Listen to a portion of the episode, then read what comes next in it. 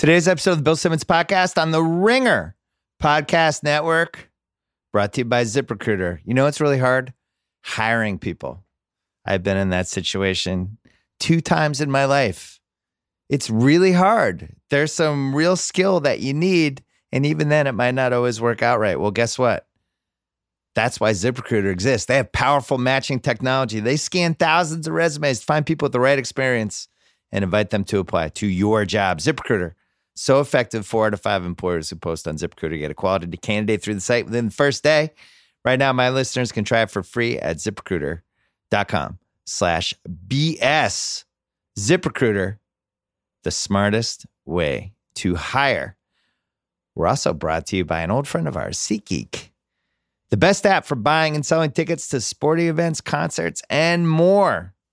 And there's a lot of and more going on lately because there's not a lot of sports going on, but there's a lot of and more. For $10 off your first SeatGeek purchase on any game or sporting event, use promo code BS.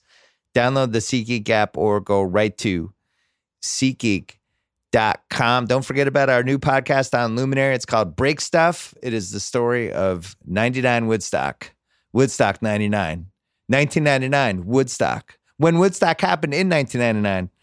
And uh, just a, everything went wrong. Um, and there's been some proper conceptions and some misconceptions about everything that that happened over the course of those few days. Steven Hyden breaks it all down for you. Just go to luminary.link slash Simmons for two months of free access. Cancel anytime. Terms do apply. All right, coming up, a podcast that we had already finished, and I was on my way home and then found out that Chris Paul and Russell Westbrook had been traded for each other. We're going to talk about that at the top. Then Cousin Sal and uh, something we taped at like 2.30 that is now super dated. That's up. And then Kumail Nanjiani, that is all coming up next. First, Pearl Jam.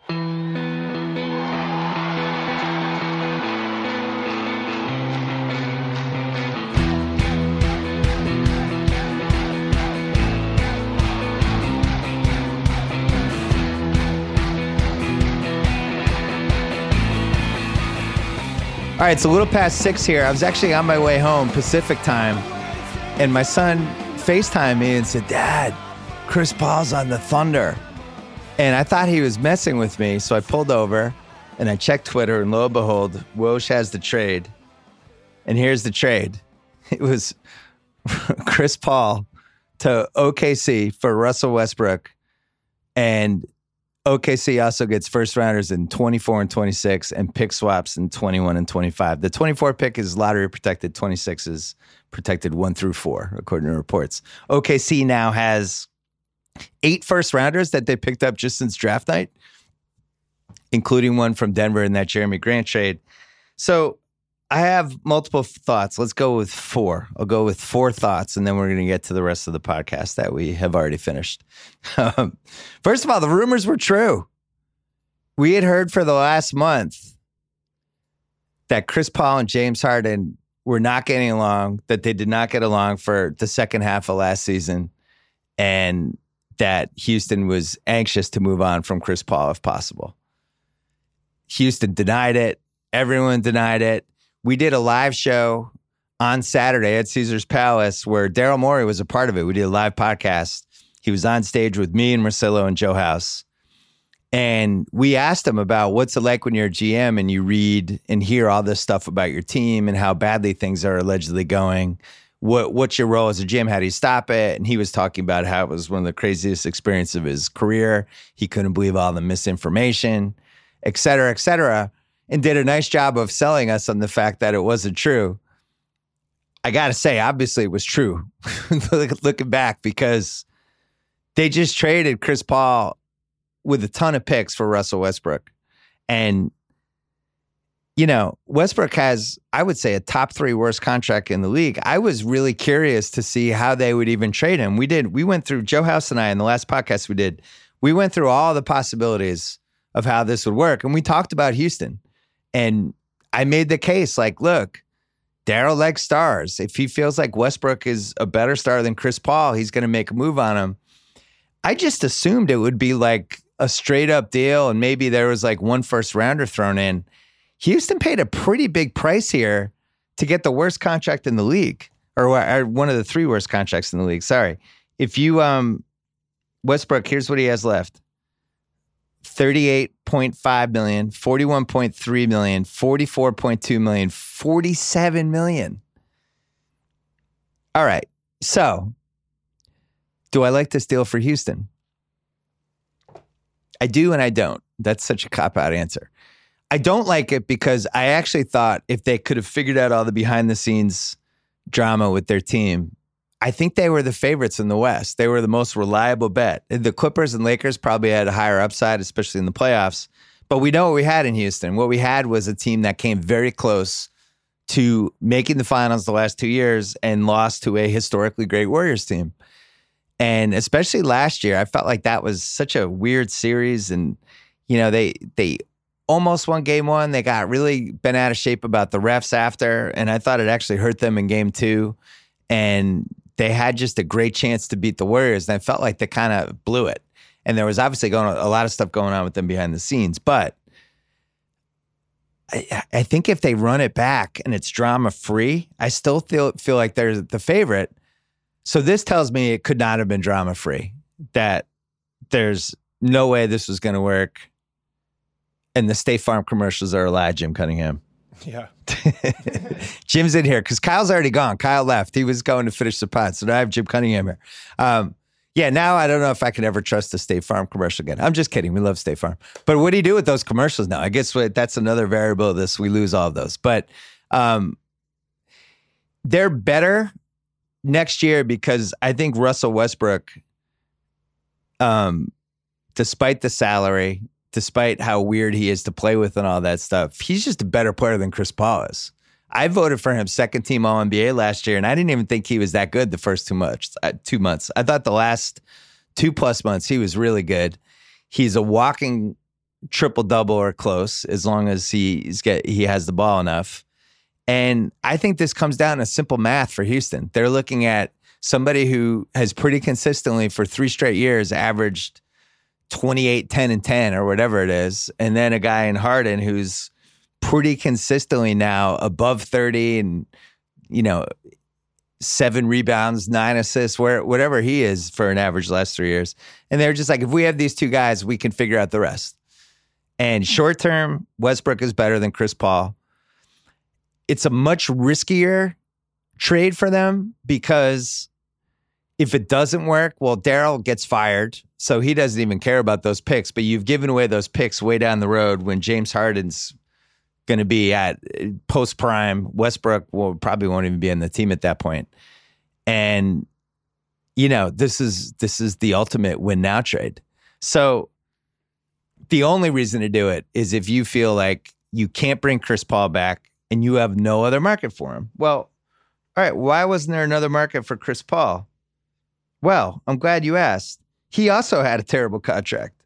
He uh his contract expired a year earlier than Russell Westbrook's, but he's also older than Russell Westbrook. And Jesus, this these numbers. 38.5 this year, 41.4 next year, 44.2 in the 2021-22 season. All right, so why would OKC want this? Well, this is the case I made a couple days ago to House.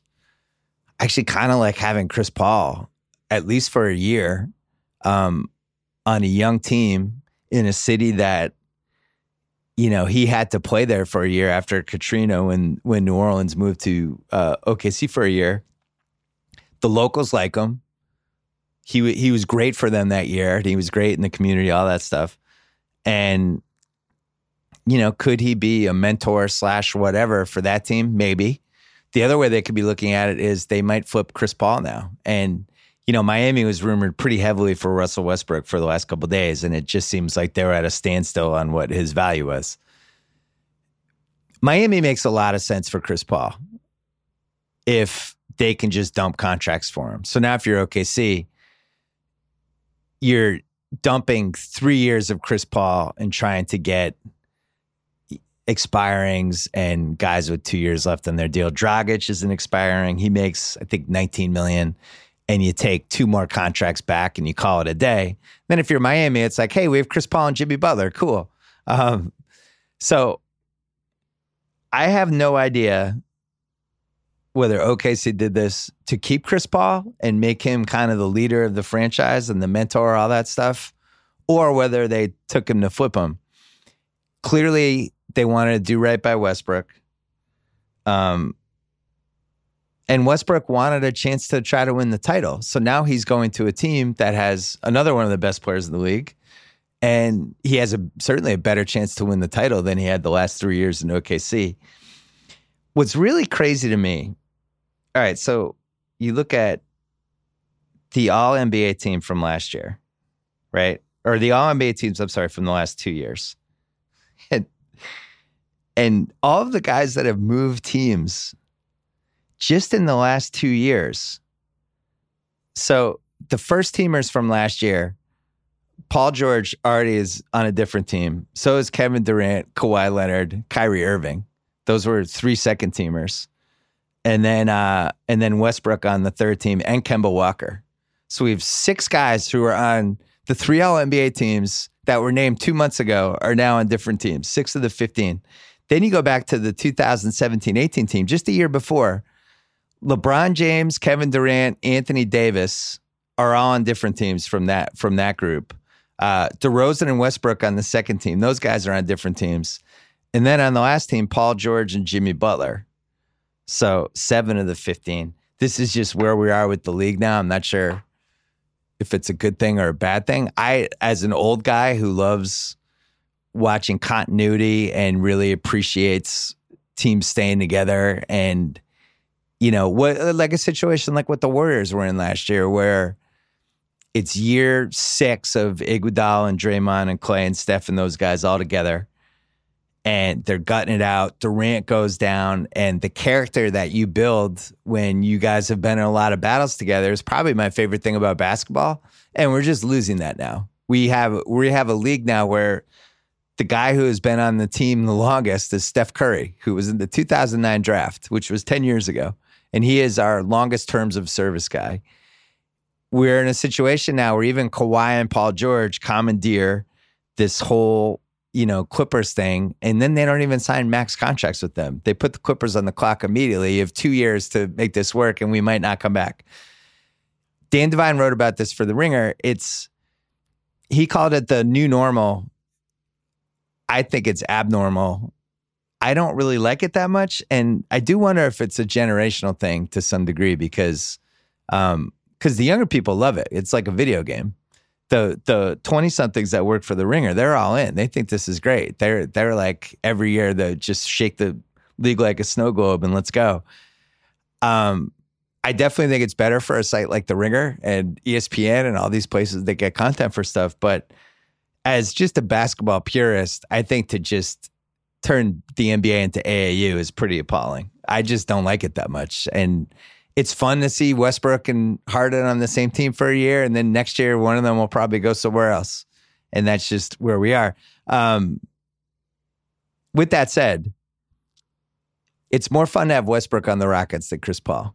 So, from a fun standpoint, I like this trade and it'll just make the league more interesting. Now, also, we get Chris Paul trade drama. We get to talk about where Chris Paul is going to go for the next two weeks potentially. Keep giving us content, NBA. We need it. All right. So that was my first long thought. The second one is just that the OKC 2012 finals team that we thought we'd never see again, not out of the question now. Now we have Westbrook and Harden together. We have Ibaka as a free agent in a year. Maybe he comes back. And then Durant, that dude switches teams all the time. He's he's probably he's probably trying to get traded from Brooklyn right now to go to Houston. It would be fun. It's going to be fun. The Westbrook Harden thing. It's amazing that all four of those guys are now off that team. And we talked about that was the team of the future. I went to that NBA Finals. I think I went to every game. I took a picture of Westbrook, Durant, and Harden with their arms around each other, and I remember writing about this photo and just this is the NBA in in this decade. Like you just never know. And now it's like on steroids, whatever whatever my opinion was in that 2012 post Harden trade column. Um, it's crazy to think that OKC has none of those guys now. That was the team of that was the young, if you could be any team, you would pick this team of the decade at the start of this decade, and now it's not. And now it's probably you know now we're heading into this next day next decade, and you'd probably say New Orleans. And she's like Zion's not finishing his career in New Orleans. I hate to bring it to you, New Orleans, but he'll he'll probably be somewhere within five to seven years because that's just what happens with the league. Um, third thing,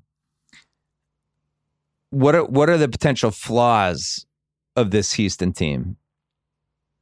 I was thinking about it from a standpoint of Eric Gordon and PJ Tucker, where it's like, hey, good news. We've we now have the two highest usage rate guys in the history of the league. You're going to stand over there. Like they might as well just have pull people out of the stands to be the fourth or fifth man because Harden and Westbrook are going to take 80% of the shots. I already feel Eric Gordon, we might have to get him a therapist. He might need to talk to somebody. Eric, stand over in the corner. We're going to run a play for you every once in a while, maybe like once a quarter. That's it. You, but otherwise, stand over there. We don't need you. Um, but if you just look at their five, Westbrook and Harden, I still feel like I personally feel like Westbrook's a top twelve player. Um, still, he's at least top twelve, top fifteen, wherever you want to put him. He's one of the guys that still matters. So you have those two guys: Capela, Gordon, Tucker. Assuming they keep Tucker, maybe maybe he gets traded too. Um, that's a pretty loaded team. It's pretty good if they get the the the good version of how this Westbrook Harden thing goes. Who the F knows? They clearly felt they weren't, nothing else was going to happen with this nucleus unless they did something crazy. The last thing I wanted to mention what a blow for Chris Paul. Pushes his way out of the Clippers to end up in Houston with his friend James Harden. They're up 3 2 against the Warriors in the 2018 playoffs, and he gets hurt at the worst possible time. And they end up losing that series that I personally think they probably would have won if he doesn't get hurt. But that's the NBA. It's what happens. And that's what happens when you have old point guards, older, older point guards. Um, signs the huge extension, takes a step back last year, no question. And then they come really close again. They get Golden State in round two instead of round three. Durant gets hurt and they still can't pull it off. It still doesn't happen. And now he's on OKC on a rebuild unless he gets traded. But what contender is trading for him? Everybody's with the merry-go-round has stopped. You're looking at teams like Miami and Detroit and Minnesota. Those are the type of teams you're looking at if you're Chris Paul for a trade. None of the contenders, you're not ending up on them. Um, I made a list actually of who I thought were the top 40 players in the league. I just did it for myself because I was curious where I would have different guys, right? So I had Westbrook. He was in that 11 to 18 range. You know, you were talking about it's after the the 10 stars. The, the Kawhi, Giannis, Harden, Curry, Davis, Jokic, LeBron, and then Embiid, George, and Durant. I think that's your top 10 right now in some order. Uh, that was I just gave you an order that I think it is. But then the next group is Lillard, Beal, Towns, Oladipo, Kyrie, Kemba, Butler, and Westbrook. In some order, depending on if you're just throwing out contracts from a talent standpoint, Westbrook's probably a little higher. If you're talking about them as assets, he's lower. So the Rockets have two of the top at least 18 guys in the league, let's say. The Chris Paul part of this list it, it really goes until you're talking low, high 30s, low 40s, where like I have Blake Griffin 32, Jrue Holiday, Khris Middleton, Al Horford, LaMarcus Aldridge, CJ McCollum, Tobias Harris, DeMar DeRozan, Kyle Lowry, Nikola Vucevic. And then he's kind of in that Kevin Love area. And then there's a bunch of rookies nipping on his heels. So is he a top is he like the 42nd best player in the league? Maybe. Is he worse than that? Maybe. You could have talked me to put him lower in the list.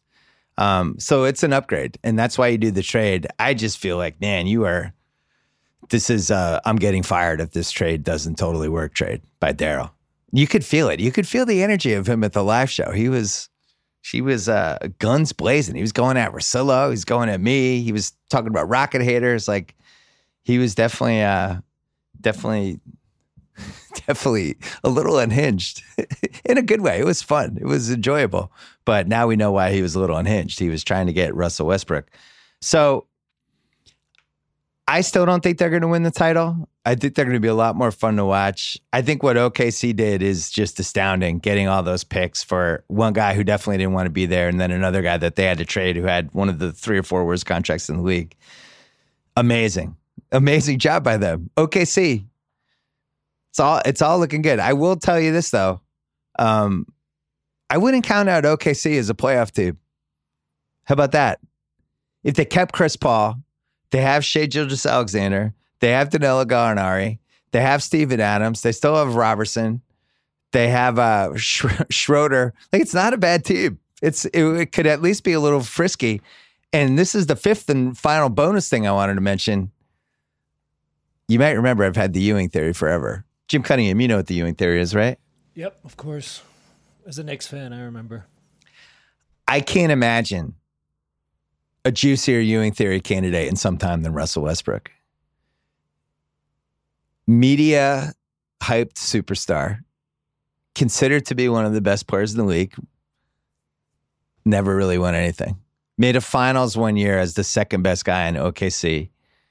Um, and is somebody that is just unclear if he's the best player on your team if you're if you're going anywhere. And it's also not clear if if he definitely affects his teammates um, in a mostly negative for their stats way. So removing him after what we saw with like guys like Oladipo and Sabonis, um, removing him in the shadow and just just how dominant he is with everything he does from that team, it feels very Ewing theory ish.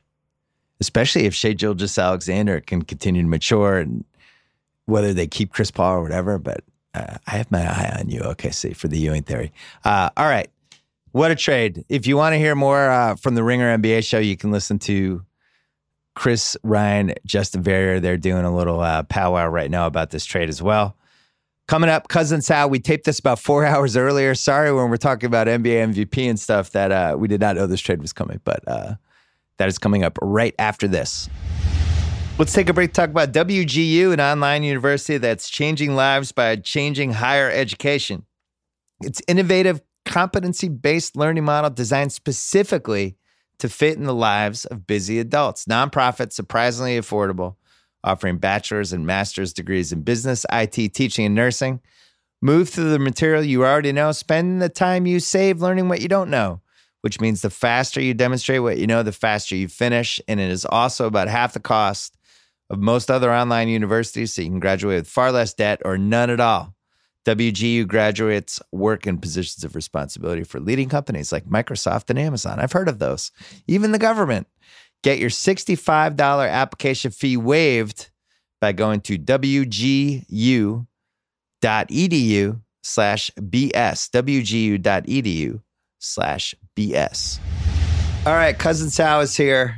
We haven't done this in person in a long time. This- you just happen to be here. You know what? This reminds me that football is right around the corner. Thought of you last night. What I did the Instagram uh, picture too. I put on my story. hmm I saw I was in Barnes and Noble in the Grove, Oh, and they had the whole giant shelf of fantasy football magazines. Got a little giddy. it's I think my favorite day of the summer when they are officially on the shelves. Other than the day I I nail my da- wife with a daughter, my wife with my toenail, my sharpened toenail on the beach, and she screams that happens every year. I love that, and I love when the fantasy. Why do you have a sharpened toenail? I, I sharpen it for the Fourth of July, and I, I paint different colors. It's nice.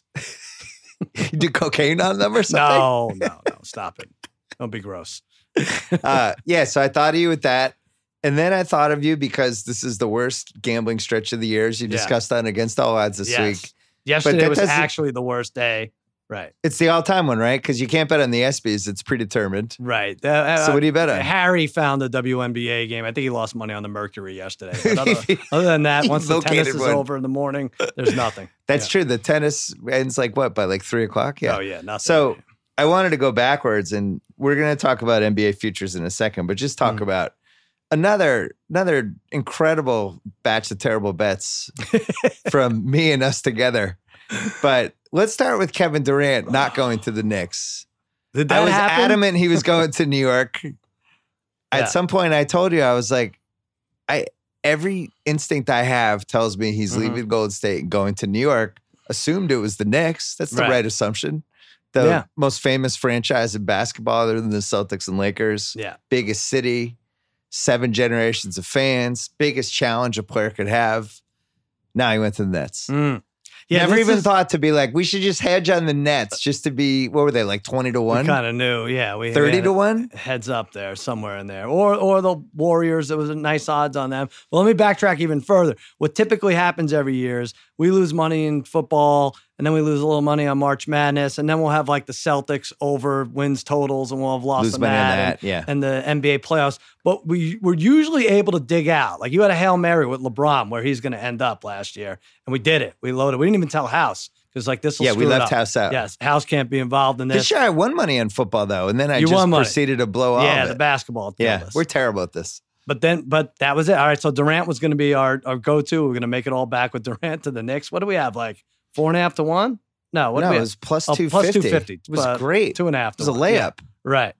and, that the Nets were probably twenty to one. I can't kill you too much because everything I read says before the injury, you were right.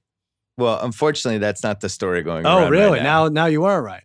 I was no, we, we were right. We were right until about March, and That's it. March. I keep hearing that uh, Dolan really soured them in a in a couple of different ways, and the Nets were more and more on the radar Before the injury. This yeah, we're talking March. Wow. I think it was it was definitely either or. The Nets didn't really enter the mix until February, March because Ugh. of uh Dolan just acted crazy in a bunch of different ways. Remember? Did the whole thing about I'm not selling the, the story came out partly driven by me about yeah. uh I'm not selling the team, but then he gave that crazy interview and then he's like, I'm very confident we'll be good with free agents. right. And yeah. and then I think he might have said some stuff privately, but I, I think I think Dolan's the reason those guys didn't get them. You had the Nets on the other side. hmm They're 49% owned by the Alibaba guy. They're Mhm. just saying China, China, China, 50 million NBA fans. You guys can make so much money there. Roc Nation's like, hey, we can do this. And I, I just think they outwitted a guy who's not very they smart. James well, what they need is they need someone like Magic for the Lakers, but for for the Knicks, like no one should ever see James Dolan. Like our friend Brad, he hires the special interest guests on our show. Yeah. So if like the Cincinnati mayor throws the first pitch and it goes a uh, hundred feet outside, or uh, let's say this bagel boss guy, we want to try to get this guy on. The first guy they have to deal with is Brad because he's good at tracking them down. But fine, great that you could track them down, but maybe you shouldn't be the first person they interact with uh, representing Jimmy Kimmel Live, you know, because that could really squash the deal Good point. and has at times. So yeah, so they have he's their Brad. He's basically their Brad. James Dolan is Brad. Yeah, yeah. In the TV movie, that's how it'll go too. It's pretty insane that he's so bad that they just can't get anybody. We're talking about Brad still. And both Oh, okay. Brad and Yeah, yeah. Brad and James Dolan. But you know, we should have known because this happened in 2010 with LeBron and those guys. Mhm. So the move should have been, I should have said to you, he's going to New York. I just have this feeling he's going there. And then we should have talked it out and been like, well, Yeah. wait, what about the Nets? what other Dolan will teams are in New this York? up. Does Buffalo have a team? Yeah, we No. should we should bet against Dolan.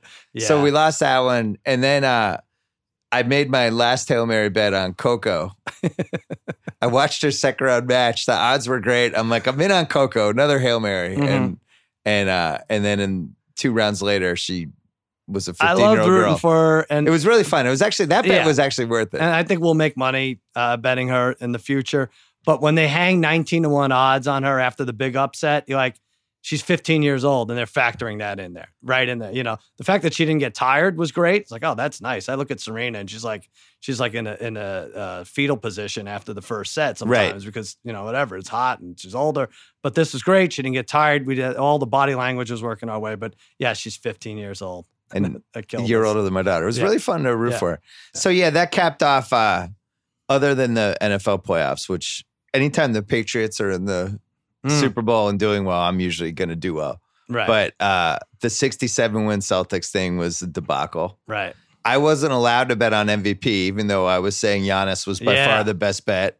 That Even- was a yeah, House debacle. and I made something off that, but thanks to you. But you we couldn't. had the Lakers o- over.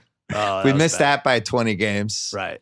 And uh and there's some other stuff, but this is brutal. So now we're gonna bring in the NBA future. Let me just say this, and again, I didn't know shit. I I, I actually felt crap. Like obviously, there's opinionists and they're journalists, and we're still opinionists, right? Or are you a journalist? What are you? I who knows at this I know point. it's so blurry right now. Yeah. But I even you and I could pick a game that loses by 30 points. And it's excusable because we're using data and everything. But for experts to come on and say Kawhi is definitely going here, he's definitely. We're in this mind of this guy who doesn't announce it on Canada Day that he's going to is staying with Toronto. Doesn't announce on the Fourth of July that he's coming to U.S. He avoided all the pit bulls. He's smart, uh, smarter than everybody, and everybody was still in his head. All the experts knew who it was, and it's kind of it just felt kind of shitty to me. To like, it was like a waste of time, wasn't it? yeah. I mean, does I- journalism take a hit here, or is it just there's no accountability, so it doesn't matter? Well, I think what's happening now is you can say anything that sounds like it's from a position of authority and it will get in the cycle. Yeah. So but the thing I've always wondered is when is it worth it for somebody to just roll the dice and make it seem like they know what's going to happen? Yeah. And if it happens, Right. you know. Jalen owned up to it at least. He's like, that was wrong. I got bad information, you know, whatever. I didn't know about this extra wrinkle where a guy could sign a max deal and then demand to be traded to a specific team and it's and nobody knows about it. Like But that's the thing I felt bad for Jalen Yeah. because he was right. I was Right. hearing all the same stuff last week that he wanted to go to the Clippers, but they couldn't Mhm. find another star and they struck out on everybody and he Mhm. just wasn't going by himself. So it's like at that point, who's left? But I you think- do it the right way. You go on Francesa and you're like, I have no inform- inside information, but I think KD's going to New York. It all makes sense. Here are the Yeah, reasons unfortunately, why. I said the Knicks. You said the Knicks. Yeah, right. I said no, bet I your know. house he's going to the Knicks. But throw that. Lost his He- he house. did. I don't have a house. My house is gone. I'm living with the horses in the stable. uh, back up. Yeah, I don't know. He's, uh, but you you do have the disclaimer in the beginning. beginning. Like, I have no inside info. Maybe you could read KD's eyes when you fly up to Oakland to interview him or something. But beyond that, you're not getting anything. And I I think just people are given a disservice when these guys come on. The other thing is, it was absolutely the only thing going on sports wise. So people really dug their heels in and forced themselves into an opinion that maybe they didn't even believe, you know? Kawhi, whether he did it intentionally or not, he played it perfectly because everybody else shut their wad and decided. And Yep. then he got this whole week of Kawhi talk. Yeah. And then I just, the Friday night, the earthquake combined with the Kawhi trade was really like a memorable day. Yeah. The yeah. Friday after July 4th, normally like just a fun, July 4th on a Thursday, which is great. Friday, is like Right. everybody has that day off. And that's when you bury news, right? Friday Yeah. night late. So yeah, he had it. He had it down perfectly. I was stunned that the Paul George stuff never came out. Just in general, that he was even unhappy or thinking of Yeah, jumping or anything. Conspiracy Bill has some thoughts. What What is it? You can't. Can you hear him? I had always thought he was going to the Lakers and they tampered so badly with him Oh, that he basically wasn't allowed to go to the Lakers. And this is just a conspiracy Bill theory because everything I had heard for two years was a lot like the Kawhi stuff. Like Right. he's from here, he wants to come back. Mhm. He wants to come here. And then for him to re-sign with OKC before July 1st was Right. just so didn't match up to anything. Mhm. And it made no sense.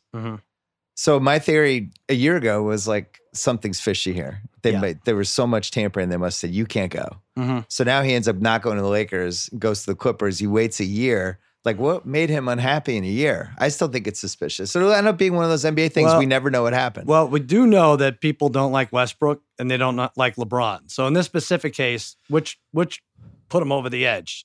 Did he do anything to not play for the Lakers because he didn't want to be associated with LeBron? Maybe a little mix of what you're saying too, like the they he was told not to, whatever. Or is just Westbrook such a cancer and just like I, I everyone's got to get away? It seems like people like him though. Like they, it's Westbrook reminds me of my son, where people just get Stockholm syndrome by being around him. Yeah. He's like such a pain in the ass, but right. everybody loves him. But he's a handful, and I think that's that's what Westbrook's like. yeah, I think you get when you're in the middle of it, you don't even realize like, oh yeah, that's weird. That guy took 32 shots. but he probably Mm. played like 15 games and realized I can't win a championship with this guy, right? I that would be my guess, Yeah. especially if Westbrook slipped a little, or he Mhm. was just like, I'll play here for one more year and then I'll yeah. figure out if how to get the Westbrook doesn't go to the Heat, are the West All Stars are favored by 15 points? Oh wow, What's the opening line? Does Westbrook hurt or help this? Oh my God. I, I, don't- I don't know. Well, I don't. Yeah, you're right. Maybe that does hurt. Anyway. The West, all yeah, like Kemba's like They an all star starter now. Yeah. Yeah, the West they It's always insane. pile up. It's So the insane. NBA futures, I've never seen this before. Really, ever since we've looked at futures, where spread out like four that. to one is the best odds you can get on a favorite, or Mhm. like the lowest odds. Mhm. That's never happened. Right. Maybe it happened in 06, but I don't. When we know, were in Vegas 10 years at never happened. Caesars, what was the Lakers? Three to one, three and a half. Yeah, something like that. Okay, I so think they were even. that. Yeah, and this was before the Davis trade. Yeah, right. Yeah. So hour now, before. so it's Clippers four to one, Lakers plus five fifty, Bucks same thing, Warriors ten to one, which is just absurd. Mhm. Phillies 10 to 1, Denver 15 to 1, Houston 15 to 1, Utah 15 to 1, Celtics 30 to 1, Blazers 35, Brooklyn 40, Indiana 45, Dallas 55, everybody else. I can Nobody's tell you, uh, sports book wise, the the sexy picks are Denver and Utah right now on that list. I think you like them. I think you like Utah's over wins.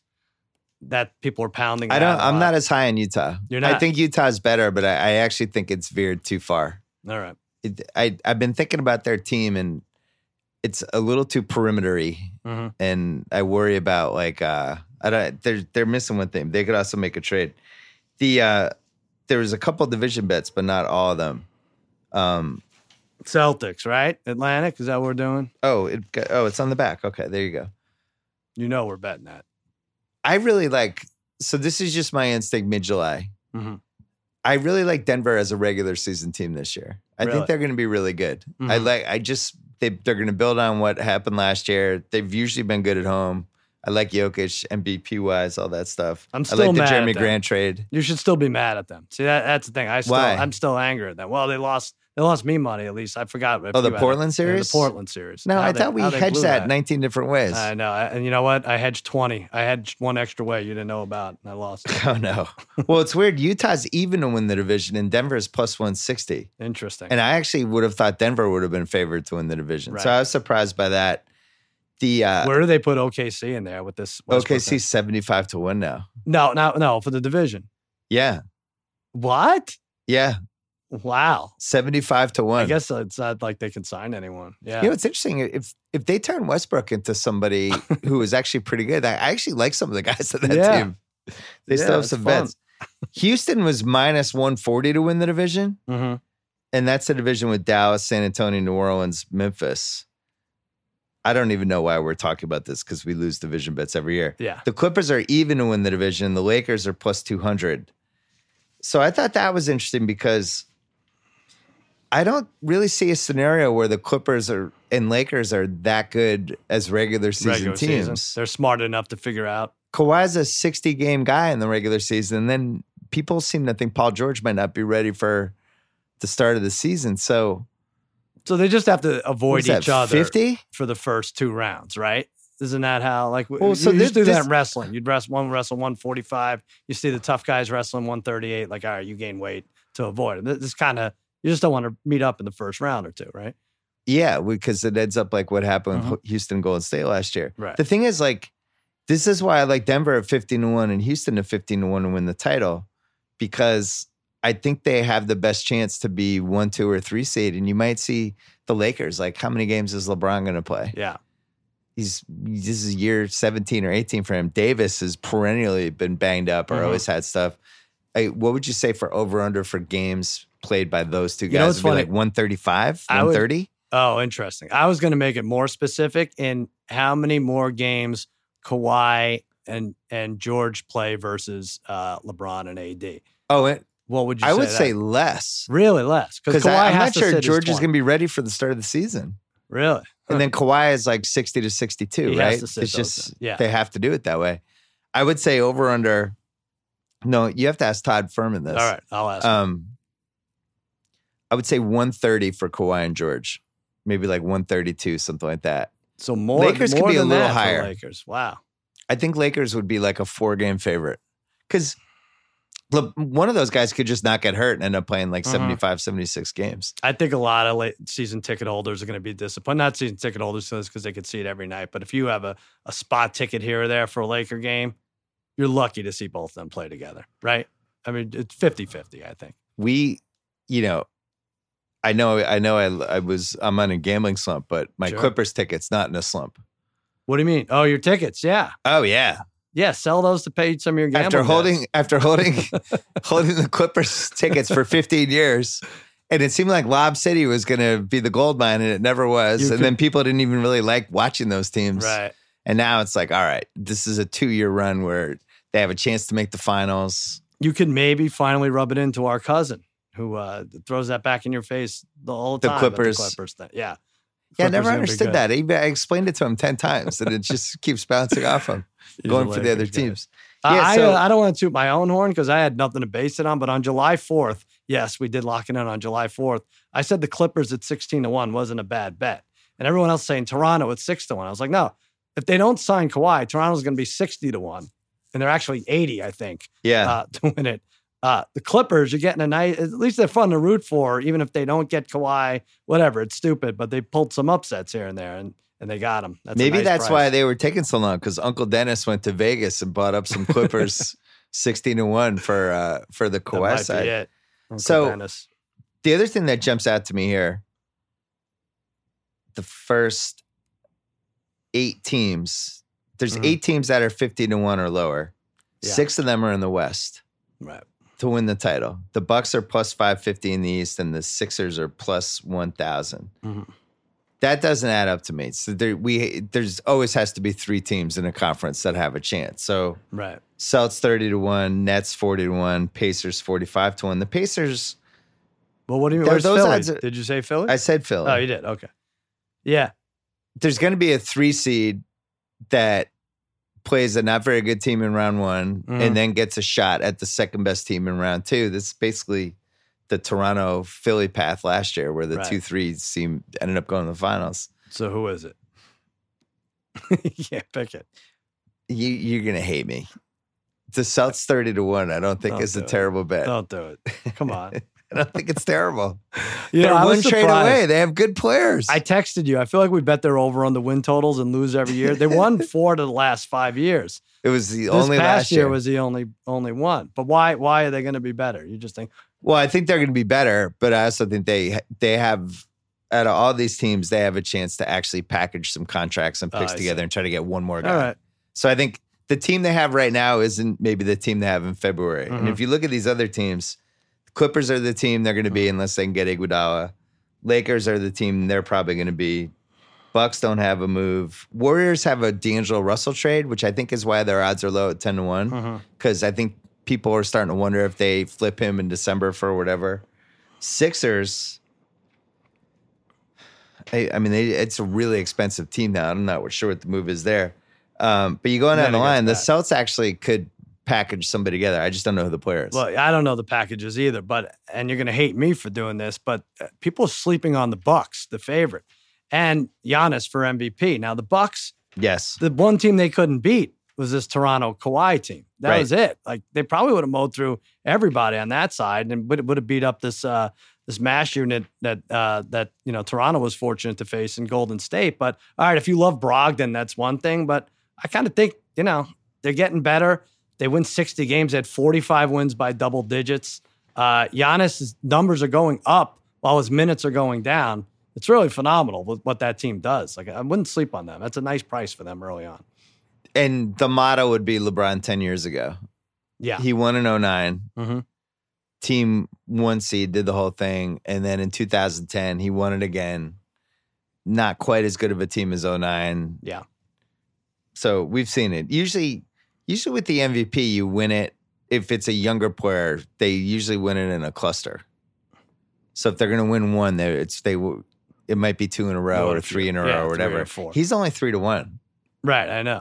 It's because he's going to win. And I don't even feel like he peaked as a player last No. year. That was the funny thing about voting for him last year. It was like, I still feel like two years from now, he's going to be better than he is now. Yeah. So he's three to one. Harden's five to one. Curry's five to one. Kawhi's eight to one, which is ludicrous. He's going to play 60 games. Mhm. Davis is 10 to one. LeBron's 10 to one. and Embiid's 12 to one. Jokic 12 to one. Doncic 15 to one. And then it gets silly after that. You could throw Davis and LeBron out of there because he'll. Uh, that, that's the classic cancel each other out thing. Right. Who, who I'm going to flip it on you for a t- second. tell me one. How many games would they have to win for one of those two. To, So here's the upside with Davis. Yeah. For the last five years, he was the guy most mentioned as who's the most likely guy to win an MVP out of all of these 25 and under guys. He was always the first pick, Mhm. right? I think I even have stuff written in my archives back when I used to write from 2014. Somebody asked me that as a mailbag question. Right. Who's the next MV best choice for MVP after LeBron? I was like Anthony Davis. Mhm. So he's never won one. We know his ceiling is best player in the league potentially. He's going to be in LA. He Yeah. is going to have LeBron as the best guy he's ever played. This is the best team he's ever been on. Yeah. There's a chance he just kicks ass. This is why I can't Well, count just out the throw me numbers. Tell me how many wins the Lakers would have to have, and what his stat line would have to be versus LeBron's. Like, what, would for Davis to win? So realistically, because he did this two Yeah. years ago, the second half of the season with New Orleans, realistically, he could put up like 30 and 13 every night. all right, That's a realistic, realistic stat line for him. hmm Um, and if That's already better than Giannis. and if LeBron's Yeah. doing the thing, so the upside, and this is why I like the Lakers regular season upside more than the Clippers regular season upside. I think the Clippers are a safer bet, but I Mhm. also think there's a world in which Davis just crushes next season. and He's fucking awesome. Yeah, And that's the variable I don't think the Clippers have for the regular season. right. So he goes and he plays, let's say stays healthy. He plays 80 games. Um, LeBron is like totally happy just to be his sidekick Mhm. and take over when it matters and do that whole thing. what are you Um, talking? How is that going to happen? well, he's this is his 17th year. Look, Kyle's loaded up on painkillers right now. He can't keep a straight face. You want to talk about Kyle's bike accident? I kind of do. Shit. It's staring us right in the face. Kyle He's is bandaged on both arms. everywhere. He has a slight cut on his on his head. He has two fingers in Uh, just a, a, broken splint. pinky. That's all. Are you missing a He tooth? broke a pinky, Yeah, it's all right. And then what? uh, What? uh, What? What other injuries do That's you have? just contusion le- on the leg, but it's all right. So Urgent Kyle, care check. This is me a out. bike, like a like a Schwinn bike. Mm, I'm embarrassed to say no. It's one of those, you know, the ones you see zipping around. Kyle does the bird scooters and the bikes. Yeah. Top and of he the flies fellow. around, and these people are getting wiped out left and right, Right. on the streets of LA. It's going wrong all the time. But I had a faulty bike though. It's, I didn't do anything wrong. The, the thing that I did wrong was getting on that one. The top. so you came knew it off. was faulty. Yeah, The top I didn't want to came be off. late for the pod. You know, Where did it go? Uh, in the street, the top. It was loose. The steering column was loose, and I knew I shouldn't do it, but I was like, I gotta go. And I was just crossing this intersection, and the top just came off. wow.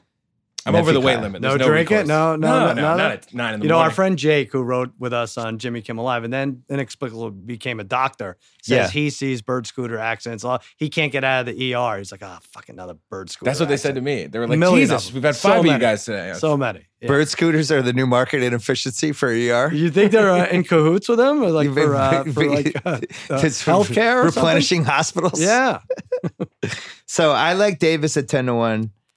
I like Jokic at 12 to 1. The only thing with him is, I mean, that's a bet. You're betting that the Nuggets are the best team in the West. yeah.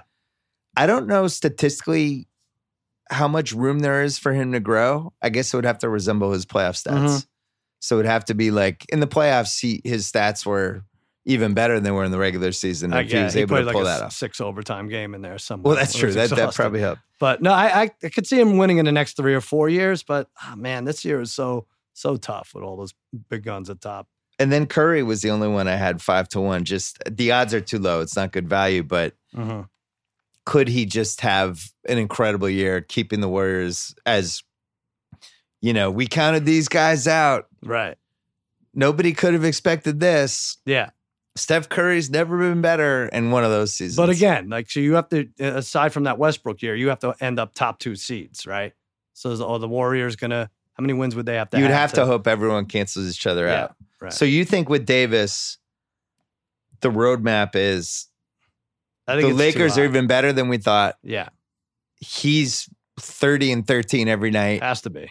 and everybody's like, "Holy shit, this guy is now the best player in the West." We didn't, we knew he was good. We didn't realize he was this good. But don't you think LeBron at some point like, hey, calm down. We don't have to win all these games. We don't even have to I play think all these LeBron's at a different point in his career. yeah, I think he wants to win, but I also think like you know on Wednesday at three thirty, his son's going to be playing a basketball game, and he's Right. going to instead of doing the hyperbaric chamber for three hours. He's going to be driving to Sierra Canyon Right. to watch his kid play. Interesting. And so Davis actually helps him in a lot of ways. Davis can carry So the who burden. rubs off on who is the question. Yeah. or do you think LeBron's just wired like our cousin, like our cousin, where he's just has to work all the time? I like think LeBron's like he has to just work out all the time. Yeah, I think so. But also smart about it. Knows which seeds you have to avoid. And Well, the smart move is to ride Anthony Davis like he's secretariat these six months Right. and just climb on that dude's back and be like, Yeah. like if, if I were him, I don't know if he would do this, but you start you start laying the, so here's the thing. Here's what we have to watch out for. Because LeBron is the most manipulative in a good way athlete that we've had in a while. Mhm. Everything he does has a purpose. If there's a narrative in September that LeBron LeBron is going to get the MVP for Anthony Davis this year, this is a big thing. Like we Uh, immediately bet Anthony Davis. He'll back he'll back that. Right. and if there or there's some clutch narrative or I see. Clutch has some reporter like, and then all of a sudden there's this big Anthony Davis puff piece, but the centerpiece of it is I want to win the MVP this year, Right. and then LeBron's on board with it in the piece. Right. We got to go all in on Davis. so he's basically coach of the year too. He should be he should have odds for LeBron yeah, on that. well, I Yeah. mean, it's actually a really good thing for LeBron if Sure.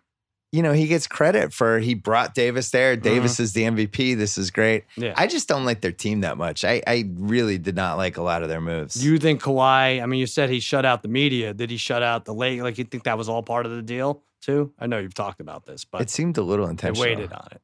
Like, who who are the Lakers? It seemed very a very Italian move by him. Are we sure Kawhi's not part He is Italian? Italian. That's, He was very Michael name ends in a Corleone-ish. Yeah, interesting. Kawhi Corleone Leonard. um, what about Wimbledon? Uh, I like uh, Joker. We have him uh, on the pod. We all bet him. He's only 162 to win this thing. Um, I think you go by grass. You look at what these guys have done on grass the last few times. And he's beaten Federer. He's uh, the last two times in four and five sets, and I think he's beaten Nadal the last time in four sets. So if he gets by, if he wins tomorrow, I think that's good at minus 162. He'll be like a minus 350 favorite. In the So that's the semis tomorrow. Yeah. If he gets past that, Nadal. I can't believe don't- Nadal and Federer are playing again. You can't touch that. How are they playing again? I know. It's When is amazing. that? That's ten o'clock ET. Well, you have to wake up a little early to catch Good that. Lord. But that'll be fun. Then the women's Coco is out. It's great though. I have a hot take on the women's final. Let's I watched it. a lot of Wimbledon this year. Mhm.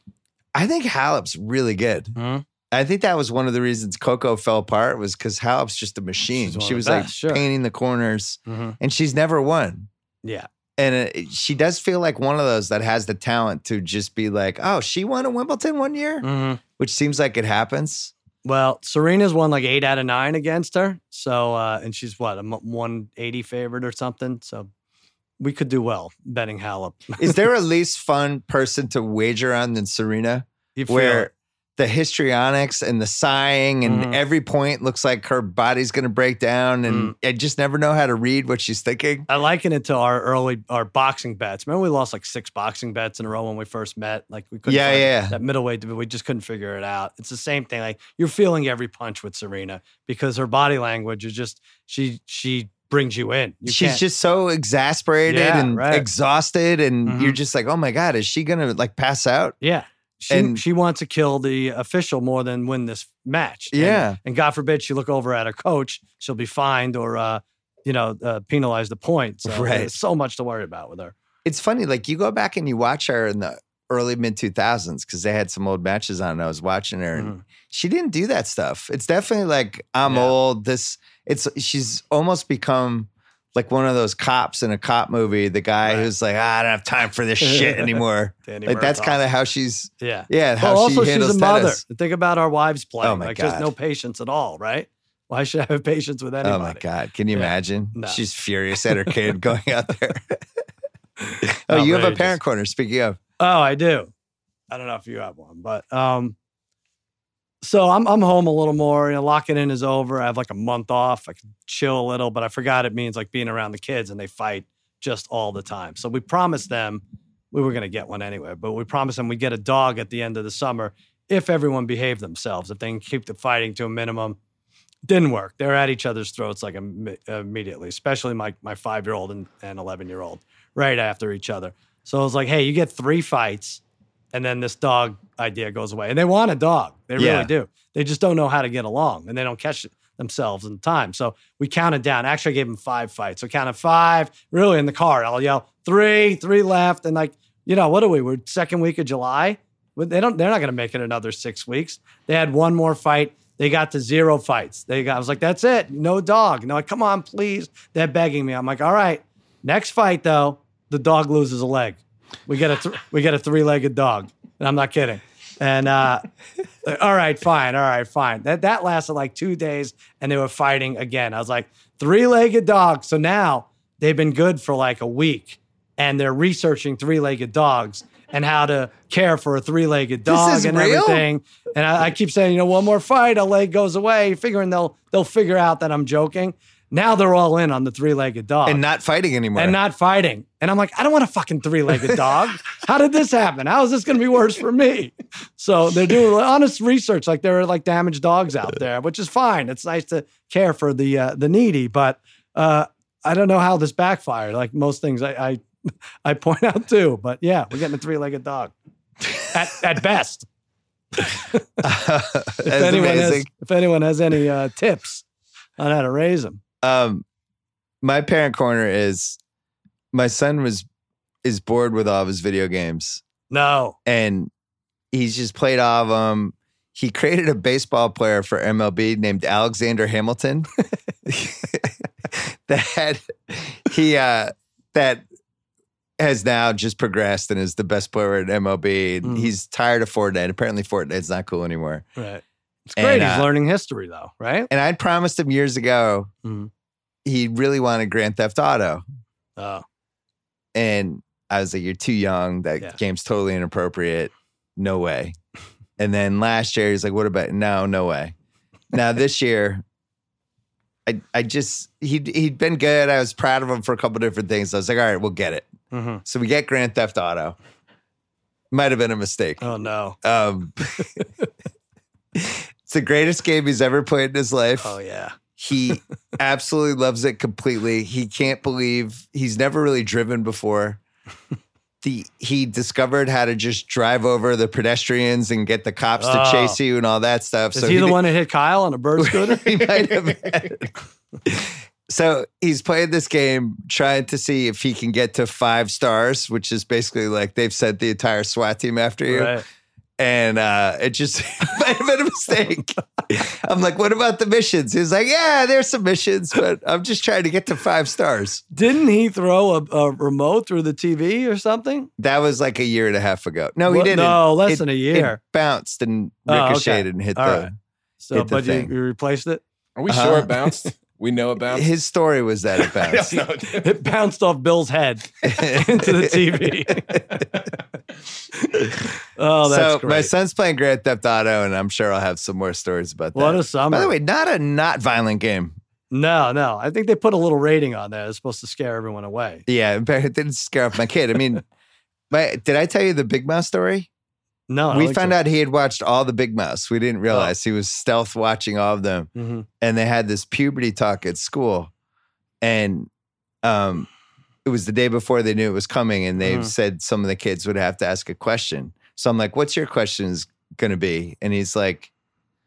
I don't need to ask a question. I've seen every episode of Big Mouth. I know there's nothing about puberty I don't know. Awesome. I'm like, really? You're not going to ask a question? And he's like, I might ask how to clean up a wet dream. Well, you need to bring the ringer crew there if that's the case. If he's going to ask that. So, so, so I was like, wow. so I was like, um, don't ask that. Do me a favor. Please don't bring that up. So he did not ask that. Oh, he didn't. So yeah. So I feel like my son has learned puberty through Nick Kroll and Big Right. Mouth, which I'm not sure this is a good thing or not. So you owe him. He hooked you up there the thing is, if we were 11, 30 years ago, we would have watched all of those shows. I, I don't know. I for sure. How can you stop it? You can't stop it either way. You and might also, as well. as soon as one of their friends is doing it, you can't, you know, whether it's getting an iPhone or anything, you got to be the cool parent, right?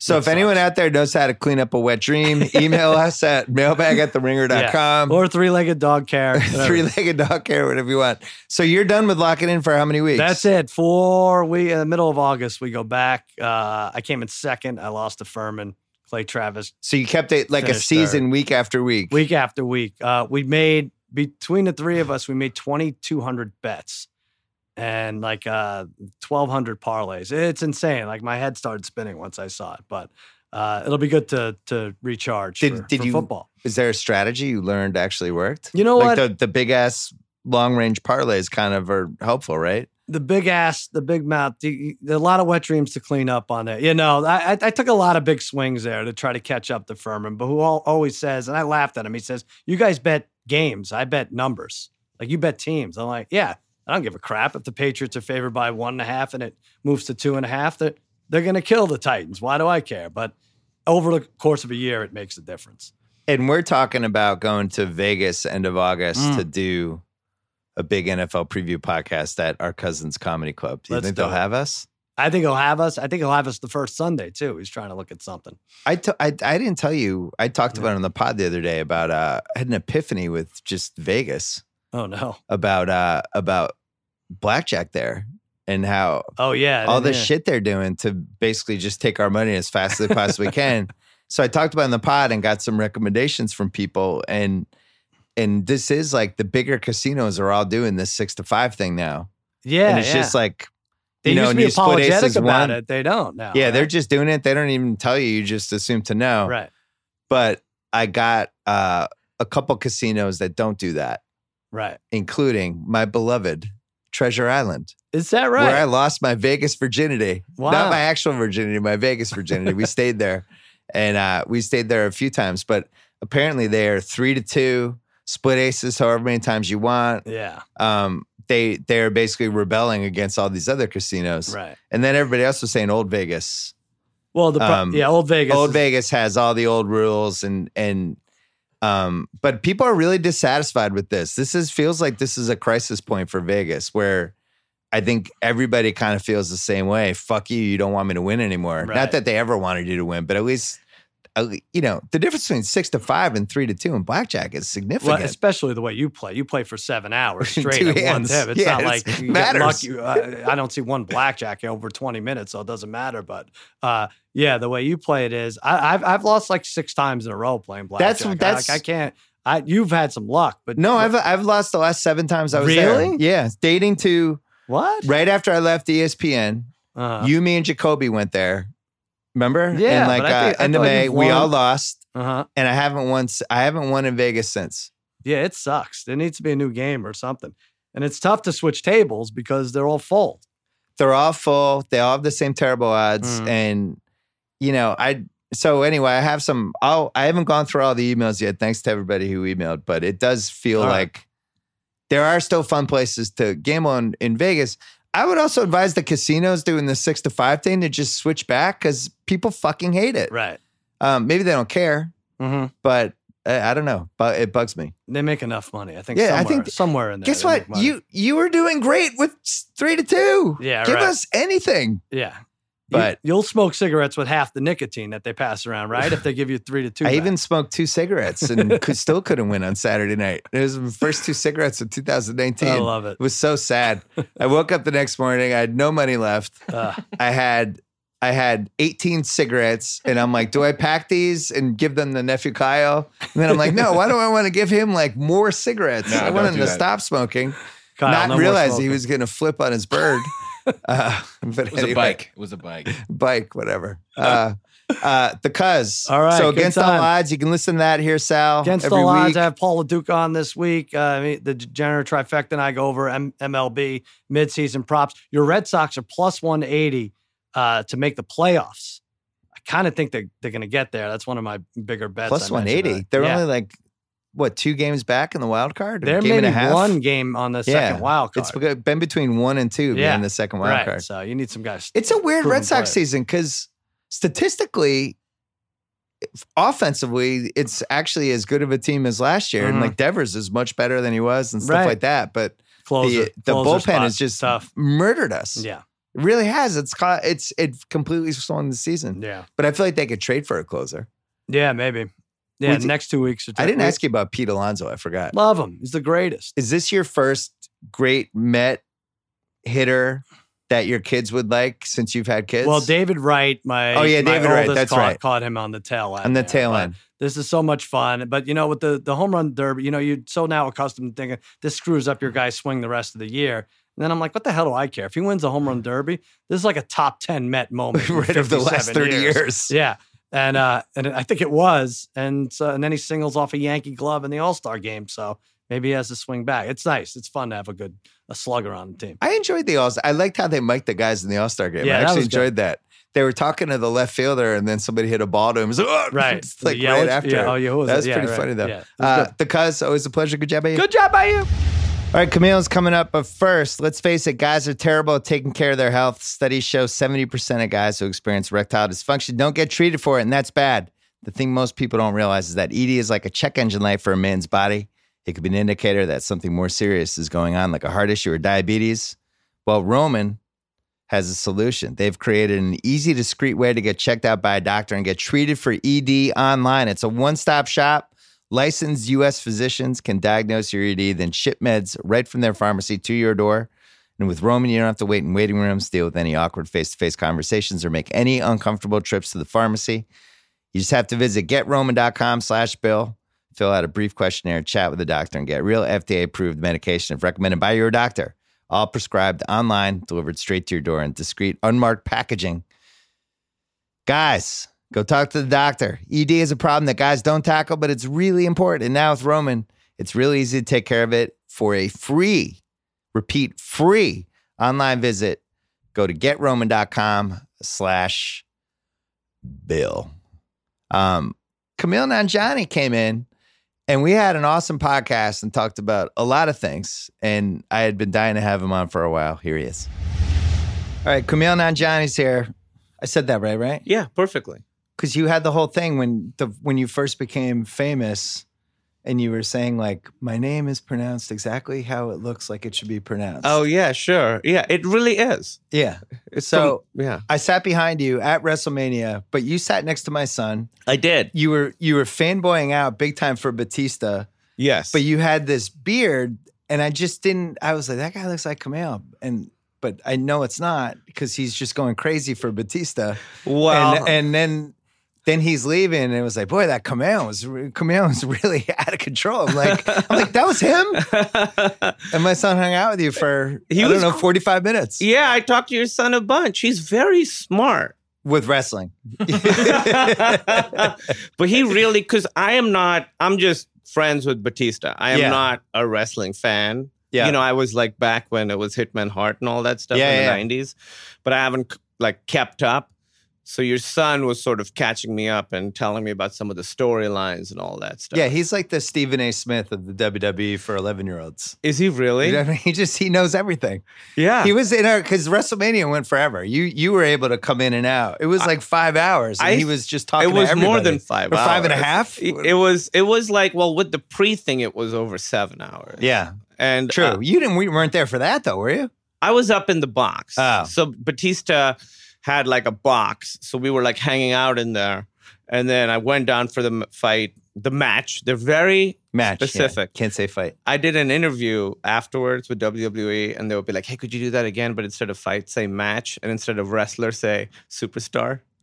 Seriously? WWE superstars. That's what they're called. Well, the funny thing is, Batista got the shit kicked out of him in that match. That that was a really violent match, and we were right there, I and was they were just beating the shit out of each other. I was really scared for him because he's 50 years old. Yeah, And I was like, I can't he's he's got his movie career is doing great. He's he's lined up like the next four movies and they're all huge. And I was just like, why would you put yourself in this situation where you could like ruin this thing that you've worked so hard on? But it was really important to Dave that he end his career right. So when we were doing our movie last summer, he was like, you know, I really, it's really heartbreaking that my career didn't go the way I wanted it to. I want to go back and end it how I his wanted. wrestling career. Yeah. What didn't go right about it? He was a From I- massive star. From what I understand, yes, but apparently, I I don't want to speak out of turn, but apparently he was a bad guy, Right. heel, right? Heel. and he was very popular. And then he was so popular that they made him a good guy, and then he wasn't popular anymore. Yeah, that ruined it. It's always it's always better just be the heel Yes. that the people like anyway. So I believe then, again, not a wrestling fan. This is what I think he told me. He left. And then when he came back for his comeback, he came back again as the good guy. And again, it didn't quite work. So he was like, I want to go back and end my career as a bad guy because that's what people really want. And that's what he wants. I think it's funny that you've been in my life for a decade and you grew this thick beard and I didn't know it was you for what do you mean I've and been I in run your a sports and pop culture website. but you some people grow a beard and they just like transform into different people. I grew a beard for this movie and I just didn't get rid of it. I'm, I'm going to get rid of it It's, soon. it definitely gives you like a little edge. yeah. I mean, you know, a part of me was, I'll, okay, so I'm 41 now. Yeah. and I was always afraid of being old. You Yeah. know, I was scared of when I hit 30, I was devastated, devastated about my age through all all my 30s. And then when I hit 40, I kind of like suddenly actually felt better. I felt like uh like this pressure was off or something. And so then I'd I mean, always you look like the Dos Equis guy now. thank you so much. You should, you should be flying around. is that the guy whose identity they hid, like the actor? We don't know who he is. Yeah, it's is just a mystery. So now I grow a beard, being like, you know what? I'm 41, and it's fine if I look like a grown man. So why were you when? Because I felt the same way when it when thirty was coming. I was freaking out because I felt like I had had all these plans when I left college, and I'm like, I'm to be thirty. I haven't done anything yet. I feel like the biggest fucking loser on the planet. That's Like, exactly. is that how you felt? that is exactly what it was. Yeah. I sort of, I not a late start. I wasn't like Rodney Dangerfield or anything, but right after college, I went to Chicago, and the plan was I'm to do stand up in Chicago for two years, move to New York. Sort of got stuck in Chicago for six years. Yeah. So I always felt like I kind of wasted my the mo- most of my 20s doing these shows in Chicago that ultimately I turned out were very beneficial but at the Right. time I felt like I was just spinning my wheels and So you're like it. that. Sh- that was five years, and it should have just been eighteen months. yeah yeah cuz I had a Time bunch goes by though in your twenties. You look up. Watch out, Kyle. Kyle's only twenty five. oh my god Um, but yeah, gonna- yeah, all of a sudden you look up and 30's not that far away, and you do have this crisis of, wait a second, well I, haven't, and, I haven't done anything. and then what happened was when I moved to New York I started doing open mics cuz you have to start over Yeah, So I was doing, oh, I was about, you know, I was like 27 and everyone else was 22. So I just kind of felt like everybody was like a little bit further ahead of me. And I felt like at my age, I should have accomplished more than I had. Plus, as a minority comedian, you have your own kind of baggage that comes with that, where you're being measured. I don't know. The scale just seemed a little different. Yes, although when I got to New York, that pressure went away. Uh, really? How yeah. come? I think you know, I when right before I moved to New York, I think Aziz was like the biggest thing in New York, and he really sort of defined himself by not doing that sort of hack ethnic material. Yeah. So when I got there, I wasn't like the first brown guy who wanted to just do stand up and not really talk about, you know, stuff that could be cliched or whatever. So I think That's what I meant me. by the baggage by it because this was the decade where that flipped. And I and I think the same thing with female comedians. I think in the 80s, when I was growing up, the 80s, 90s, if you saw somebody who wasn't a white dude doing stand up, you were just kind of like, okay, let's let's hear it. You're Let- female. You're right. Talk about all your stuff. And that's right. it just was th- what people expected. And when people tried to veer away from that, it was almost like, wait, wait, what? Yeah, yeah, exactly. And I think most of 2000s was like that too. I Like, agree. When I was doing, when I was, was first started doing stand up, that's what people expected me to do. And right after 9 11, there were actually a lot of, I don't know if you remember this, but there was like a huge burst of, well, that's not a good term to use. but uh, there was an explosion of brown comedians. That's horrible. Uh, but there really was. There were a Yeah. bunch of like brown dudes from Middle East, Pakistan, places like that, who who sort of came up and were were doing stand up and talking about that stuff. And I was doing stand up then, and I was like, well, I don't want to. I didn't want to talk about that stuff, so I didn't. Um, Well, now you have the last couple years here and immigration and all that stuff. Like, how are you still doing stand up? Like, how much do you do? I haven't been able to do stand up Because you're doing acting like full time, basically. pretty much full time acting and writing. And part of the problem with me with stand up was, and I'm trying to figure this out myself, is my stand up style changed and then I was very happy with where it was. And I feel like in the last couple of years, I can't quite figure out what the next thing would be. Like, you know, I sort of went from doing one liners and bits to doing stories. And then now I feel like with the stories, it feels a little unsatisfying. And I want to try and see what the next thing would be. But honestly, that's probably just a cop out. I'm probably just, Well, you, but you have to go out. You have to do six months and yeah. It's hone your lot. material and hone different pieces, all that stuff. It's, and it's hard. Like, for It's a instance, haul. It is like right now, you know, acting, promoting this stuff, um, writing. At night, I don't want to go do stand up. I'm I'm creatively satisfied and I'm really tired. you have a great beard.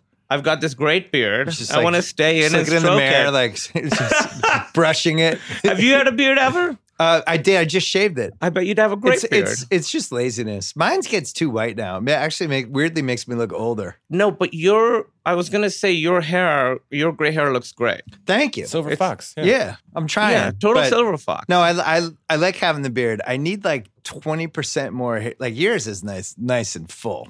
oh, yours is mine not. is mine is a little more. You Patchy. know, yeah. You can kind of see each individual hair if you look closely. right. Yeah, you don't want any of them to stand out. You want them all to uh, hang out together. Do you think would you be te- messing around with stand up if we didn't live in a world where people are just sneaking iPhone videos of people trying out stand up material? Because I, I would be really intimidated by that. I mean, I remember. Yeah, that's really, really scary. It's also, you know, we're just um as you become more well known, each thing you talk about on stage comes under a bigger and bigger microscope. you have more to lose. you have more to lose and also people can misunderstand what you're saying someone can quote something you said on stage and it could be completely like misconstrued mistake i even think of like someone like hannibal with the bill cosby bit that somebody taped Yeah. I'm sure hannibal is probably like kind of sucks that that's the thing i'm known for Yeah. you know I, if you look at hannibal he was like really really i felt like he kind of decided to uh, retreat a little bit for a little bit right after that because that's all that anybody wanted to talk about I don't like where that where that's gone with stand up comedy. Even somebody like Jeselnik, who was on this podcast actually last month, who pushes the envelope a little. And I'm, you know, when when you're getting damn close to the line, right? And the line's right there. And the funniest thing about some of the jokes you're doing is how close you got to the line without going over it. You're gonna have to try jokes that accidentally go over the line. And they're like, oh, I didn't realize. Okay, the line's there. I'll scale that back. And I don't know how you practice that anymore. Well, Anthony, I think is such a specific example because he could do it better than anybody. He Yeah. can get away with jokes that other people can't. And I've seen people online try and come after him. Yeah. And the way he handles it, he's He just not laughs at them. He just laughs at them. He makes fun of them. He's like, Yeah. yeah, it is really offensive. Yeah, Thank you're you right. for- I'm the worst person. yeah, sorry. That's, ex- that's exactly right. And then he doubles down. And Yeah. so he's kind of like, he's Teflon, you know? He's never going to apologize, never has to apologize. But also, it's his comic persona. This is a big thing that I've noticed that happens it- when people misconstrue stuff in TV and movies now. They think what a character is saying is what the creator is saying. Yeah. And that's not true. So, for instance, there'll be a. Uh, I've seen like, uh, so there's YA novels, you know, young adult novels. Yeah. They're like really, um, that community is very uh, intense about policing itself. I would say. that. Do you know about this? Well, I have a 14 year old daughter. Yeah, I'm, a, I'm aware. So what they'll do is they might quote something a bad guy says and be like, "This is what's in this book. Do we want our kids to be exposed to this?" When really, that's what the bad guy's saying. That's the point. Like for instance, in my movie, The Big Sick, in the beginning, for the most of the movie, my character is wrong. Right? Like he's wrong about the way he's approaching his relationship, his family life, whatever. And people use that as an example of thinking how I think, which is completely not true. That's that character. That's that version of me. Um, Wait, so you're ruining this for Kyle. He I saw. What are you talking he talking thought you were the same Yeah. guy. He didn't realize. You were, so that's that's I think a big weird thing is that a lo- lot of times the context is taken away, and also it's hard. It's a hard time for nuance, and I also think stuff that sort of checks a bunch of. And again, I am the most liberal guy in the world, like Yeah. truly, truly. But I feel like stuff that checks all the boxes of being woke is received better than stuff that uh, is actually of a better quality, but may not go out of its way to make those points. Because it's a pander culture in 2018. I think It's you. You know you can say certain things, and everybody's going to be.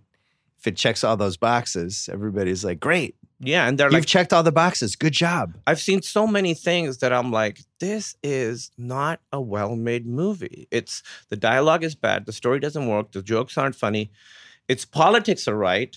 Yeah, And so that's why it gets really lauded. I'm hoping it's an overcorrection and that things will sort of go back to how they were. But there are certain things now that you're kind of not allowed to dislike. You know what I mean? Yeah, and I also don't like that.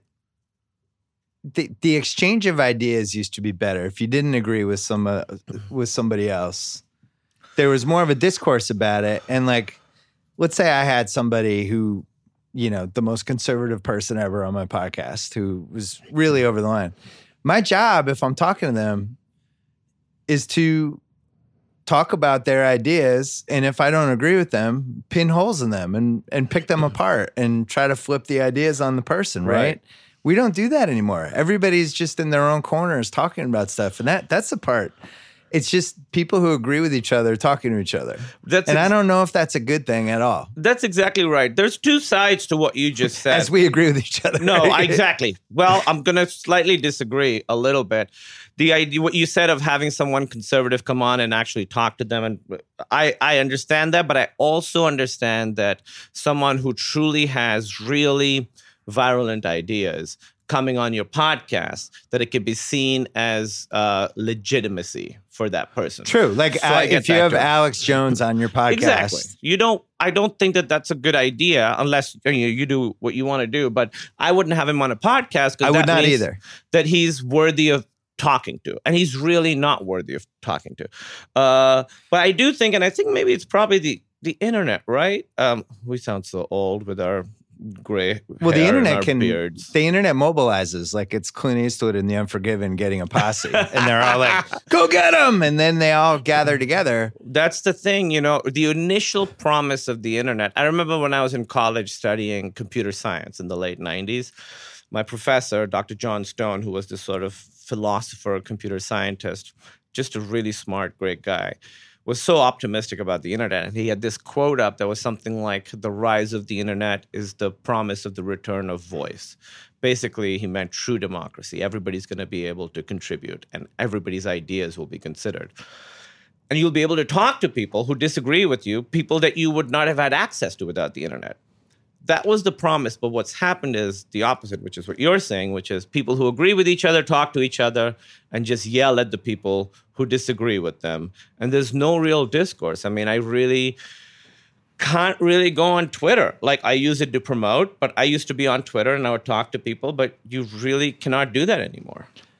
Yeah, I wonder as we head into this next next decade, because I remember when I was growing up reading about somebody like Lenny Bruce, Yeah. and Lenny Bruce was operating, you know, he was taking how uptight everybody was and flipping it against them. And George Carlin was doing it too. And all these comedians who eventually became these reverential figures, Richard Pryor.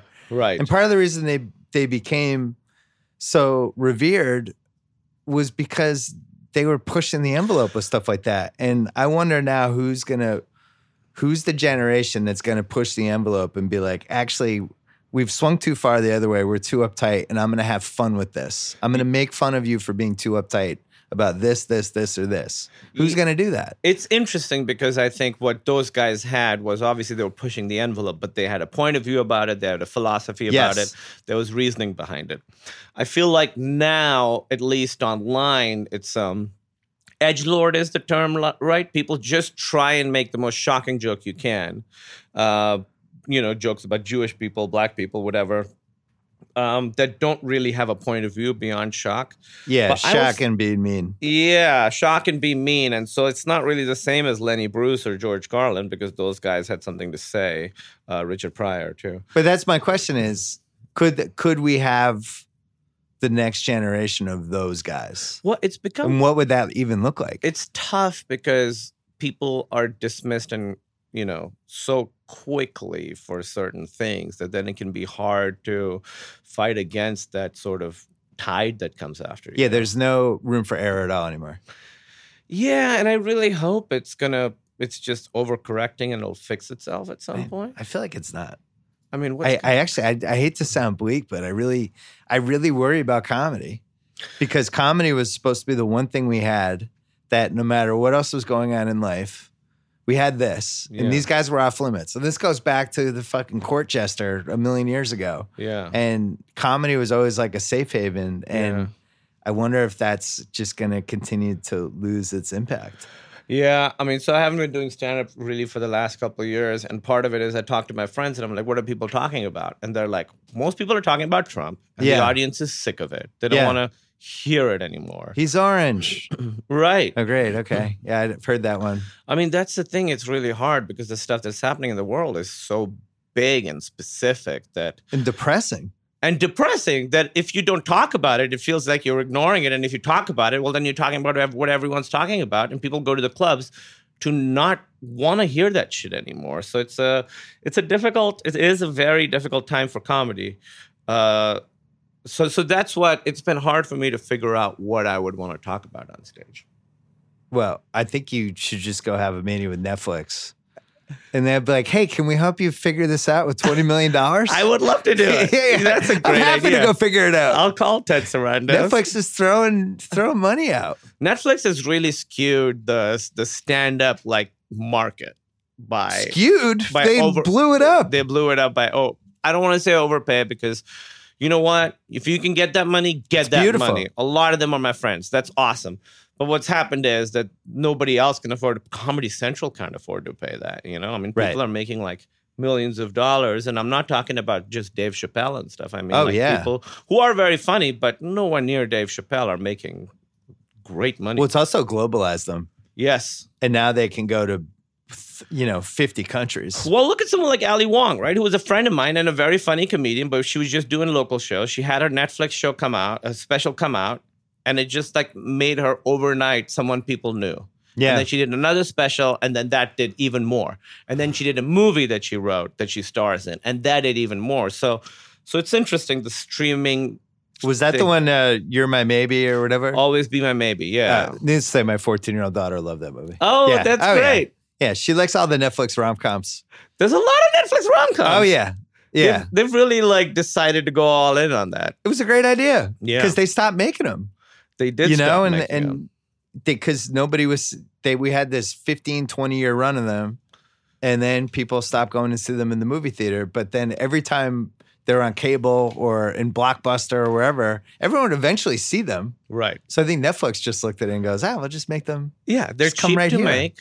Yeah. did the big sick have a netflix run no, it's Amazon, so they're like competitors. So it's on Amazon. So it's on Amazon now, oh. which is great because they were great to us. But if it was on Netflix, that would be amazon forever Amazon forever until Oh. Amazon's around. Is Amazon going to die? I Hey, don't think so. not only is amazon not going to die i think It'll. they're be- just going to eventually they'll figure out this content thing like they figured out groceries You have to. Yeah, the, or music and all the other stuff they've done. And at some point, they're just gonna be like, "Hey, let's just take content from everybody." It is interesting because you know I would say that like content, you know, there's like a creative aspect to it It doesn't really apply. But Netflix did it. Netflix figured it out. Netflix took sort of a Silicon Valley approach to Yeah.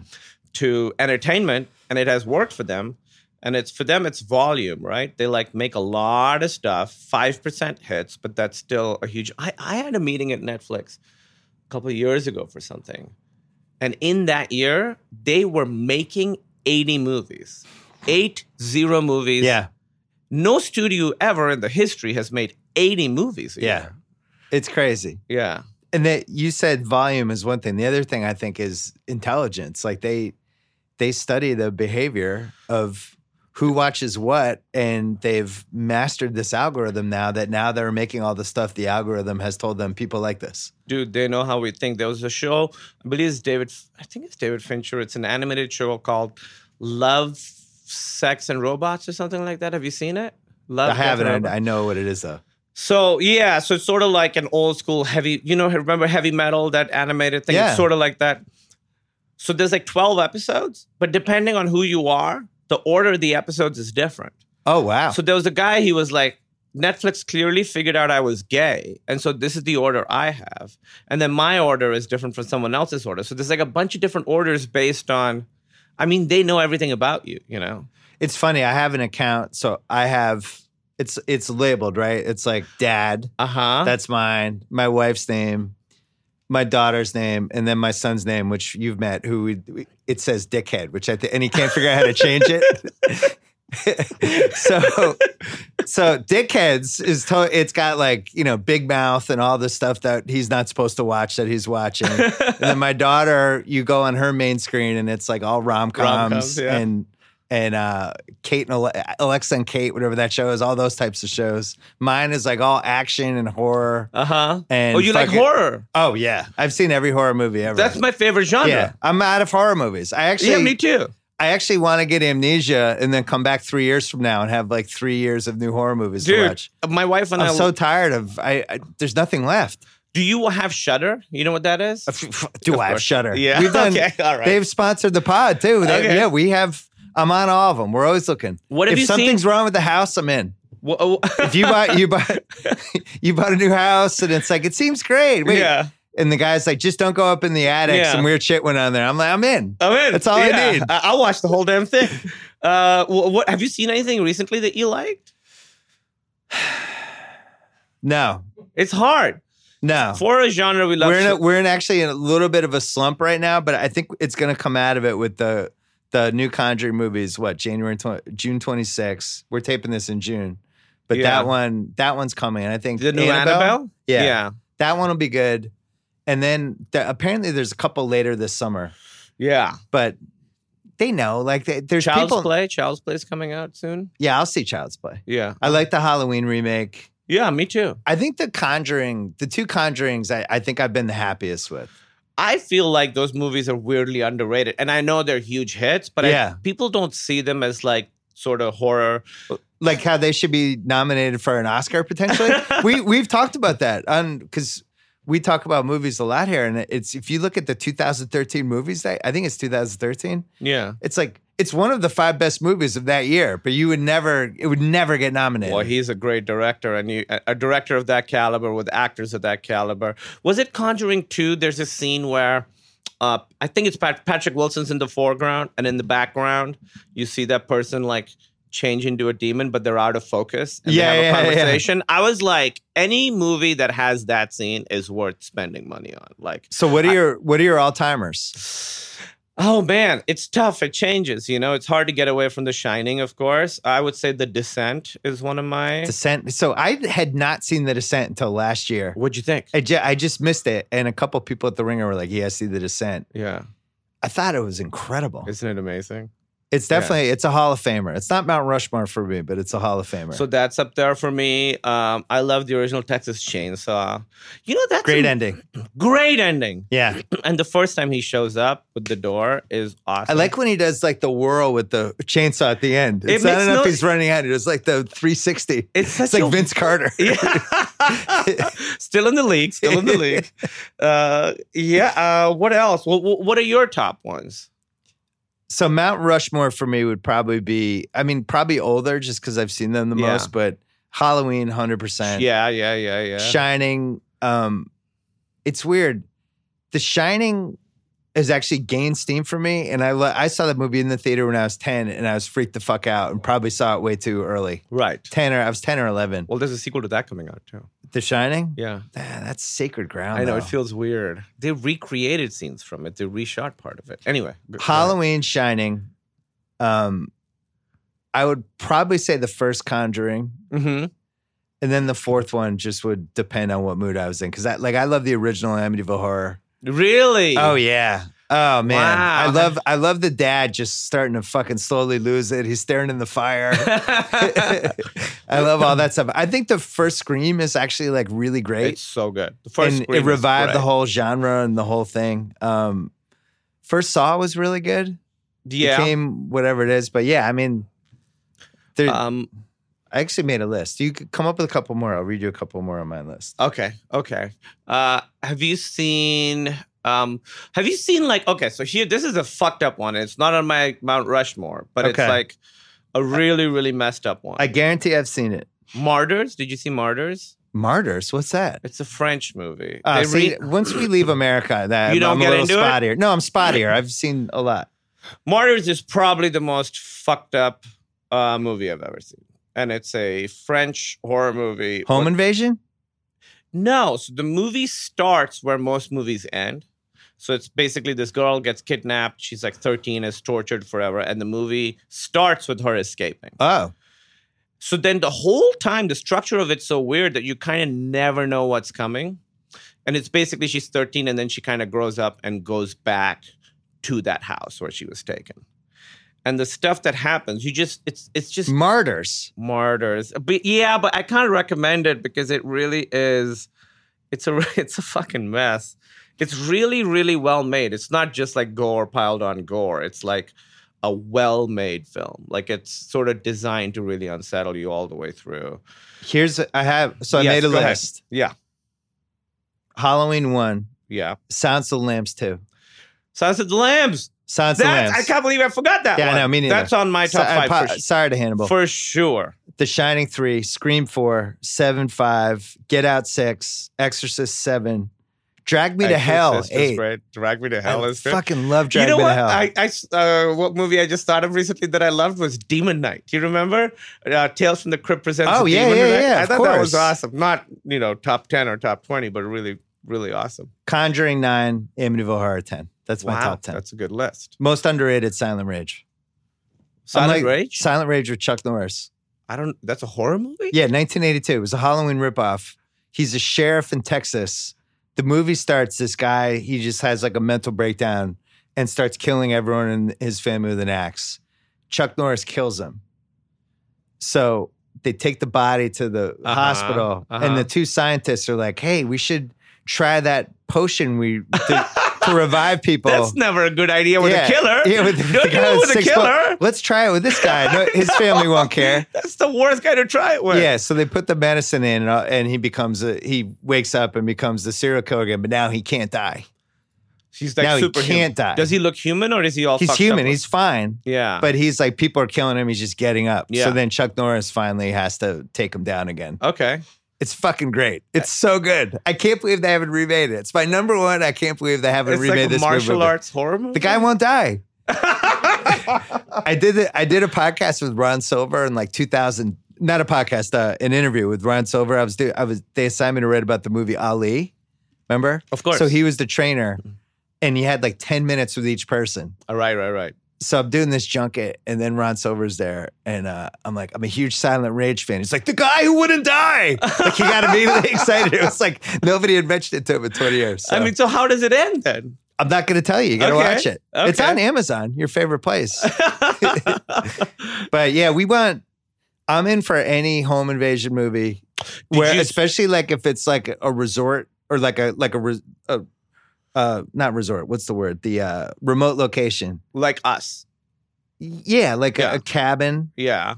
I like cabins where it's Yeah. like, oh, it's so peaceful out here. I'm just gonna write a couple chapters of my book, and then right. And then it's like a knock on the door. Yeah. If you survive this, your book's going to be way more interesting. And I like I like a house where something's in the attic and they find it, and it's like, what's this? Uh huh. What's that one? What's the Ethan Hawke? Is there an Ethan, Ethan Hawke? One, yeah. They That's find the they find the thing in the desert. It's cool. Yeah, I they like find that like one. a what is it like a little little statue skeleton thing, Yeah. What is? and the it? kid's like, "I'm not going to tell my parents. I'm just going to bring this with me Never to our house. Never gonna parents. always tell, tell, your your parents. parents. Always tell your parents. You find something creepy. Tell oh, your oh, it parents. follows was really good. That was It a Follows is great. That was a that was a classic. I really like the new It too. oh yeah, Super fun. Really funny. it too. and- So haters in it too. Is they're like I all know. grown up. I know. I know. Very jealous. Let's talk about Luminary, the new podcast subscription service with some of the best content around. I'm excited because you can listen to the rewatchables 1999 there. We are in hiatus right now. We did 10. Got some more coming in the fall, but right now we have our new podcast, Break Stuff, the story of Woodstock 1999. It's a podcast you will not want to miss if you like music, if you like nostalgia, if you like finding out how 19 different things can go wrong with a music festival. Check it out. Luminary gives you access to a bunch of other original shows from innovative, dynamic creators you can't find anywhere else, like Hannibal Buress's Handsome Rambler or Wisdom from the Top with Guy Raz. The Luminary app, free to download. And in addition to the can't miss originals, you can use it to listen to thousands of podcasts, including this one. Yeah, right here, the BS podcast. Check out Woodstock 99 and so much more only on Luminary. Get your first two months of access to Luminary's premium content for free when you sign up at luminary.link slash Simmons. After that, it's only $7.99 per month. Luminary.link slash Simmons. Two months, free access. Luminary.link slash Simmons. Cancel anytime. Terms do apply. I wanted to ask you about The Big Sick. Yeah. Which I know you've talked about ad nauseum, but now it's two years. It was two no, years I'm ready ago. to talk about it. no, just like you threw yourself in this movie. You wrote it with with your wife. Yeah. and it was super personal. It was the kind of movie when it gets made, it's cool. You do your round of interviews, like it makes like five million bucks, and then like has a life on video or Netflix or whatever. And it's like, oh, that was adorable. That movie actually succeeded. Yeah. It made money. Yeah. It, it was there a point during that whole run where you're like, holy shit, people are seeing this. Uh no. Even still, I mean, we got nominated for a fucking Oscar for, I know. for writing it. Um, no, I don't. I I can't. I mean, my problem is I don't really ever enjoy any success. It's always Yeah. like the next thing. I remember when I first did Letterman. As soon as I got done, I was like, all right, how do I get to do this again? so there was no like Right. enjoyment of it. You know, it's there's never really a time to be like, okay, now it's so so it was a platform release, so it opened in five theaters, then like twenty. So we were trying to get it up as much as we could, and we got it over a thousand eventually, which was amazing, or, or maybe over two thousand. Like we went pretty wide. But those five weeks, you're like going town to town, pu- pushing the movie, right? You're So- almost like, yeah, you're like uh, a politician, like stumping Really? and trying to get like yeah, recognition. I'm stumping, trying to get people to, you know, to more more theaters to open it. So that whole time there's like a goal, right? You're not like I've done it. And then when it finally starts like stop making money, you're like, oh, I guess the run is done. I was hoping for a little more, but but this is fine. And then you start doing the what people don't know is that you know when you are campaigning for an Oscar, it's Yeah. it's so much work. It's it's not a pure process in the sense that this is a great movie now it gets nominated. Like you said, The Conjuring, right? They probably didn't do a campaign. Get Out did a campaign, Right. and Get Out got nominated a ton, and it deserved it. Get Out was, you know, an Class- awesome movie. It's on your all-timer. list. Yeah, one of the all timers for sure. Um, and so then you're sort of pushing for that. So it's all, and then you get nominated, and you're like, and that we, I did enjoy the day we got nominated. That was a good day. Good. And then you're like, all right, now to keep going and see if we can win, even though we knew we weren't going to win. And Jordan Peele won, and he deserved to win. It was awesome, but there's never really a moment to sit back and enjoy it. Now I can look back and be like, I mean, it changed my life. It changed my career. It was, it was I'm, great. we're wired the same way. I, I never enjoy anything. I could, I would have guessed that. Yeah, Yeah. I think if you do, it's it's it's actually probably dangerous. What do you mean? Like you become? No, if you're like, all right, that was cool, we did it. No, It's not a good. absolutely not. I when you said that, like my, it felt so alien to me. Never. Uh, so like this movie, you know, Who, Amazon bought it, right? Amazon bought it and distributed it. Yeah. I mean, that's that's like one of the better streaming. It was like one of the first streaming success stories. I feel like now it's a little more common. Yeah, but- I think the year before us was Manchester by the Sea, and that Yeah. did really well for them. And then and then we did really well. And then it's getting harder and harder to get people to go to the theater to see movies. You know, they'll Right. go for Avengers, they'll go for you know, you're dealing with this now. This Batista thing. We're having this yeah, terrible summer, and you have a movie coming out, and like these movies are bombing left and right. everything's bombing. I mean, I was in a movie that bombed last weekend. Oh, the Men in Black. Yeah. I thought you were just a voice. Were you actually in it? No, I'm a voice. I'm an alien, but Yeah. I'm in a bunch of the movie, and it just people just didn't go see it. You know, It's t- it's tough to redo that one. I mean, by the time people hear this, it'll be some distance from it, but um, it's tough to redo a franchise like that and not have Will Smith in it. I mean, obviously, It's just I can't disagree with you. I mean, no, no, no. I think they're really, you know, yeah. I mean, with someone like uh, when you think It's like we're rebooting the 2012 Heat, yeah. but we don't have LeBron. right, exactly. It's like okay, yeah. I mean, that's such an iconic role for yeah, him. Yeah, it's tough know? to separate it. I think that might be when he went like when he became full movie star was Men in Black. Was that his first like huge crazy movie star performance? I don't know. His Um, his whole decade. Yeah, I remember like Bad Boys Bad Boys is when what it was like, yeah. holy Bad Boys is coming. Holy shit. yeah. Him and Martin Lawrence. I mean, he's so good. I, I want him to go back to making to make like another just Aladdin. I thought was great. People seem to like it. he was great in Aladdin. Yeah, the he- movie you did with Batista, though, Yes, I still feel like people will go see a good action movie. I hope so. It's a movie called Stuber. Comes out July 12th. And I really, really love this movie. Um, I really, really do. And, you know, sometimes you do stuff that doesn't turn out well. Uh, certainly dealt with that a whole bunch. But this one is fucking great. I love this movie. And Batista's great in it. It's funny. So best case scenario, it does well. The other scenario is it doesn't do that well, but then people will eventually find it. I hope so. I mean, you know, I want to say like the, the the satisfaction is in making a good movie. Everything else you can't control. Yeah. But, but the reality of it is, if this movie doesn't do well, it does hurt my career. It hurt hurts my opportunities. It hurts what I can do next. If it does well, you know, it's fucking great. Then I can go buy an island.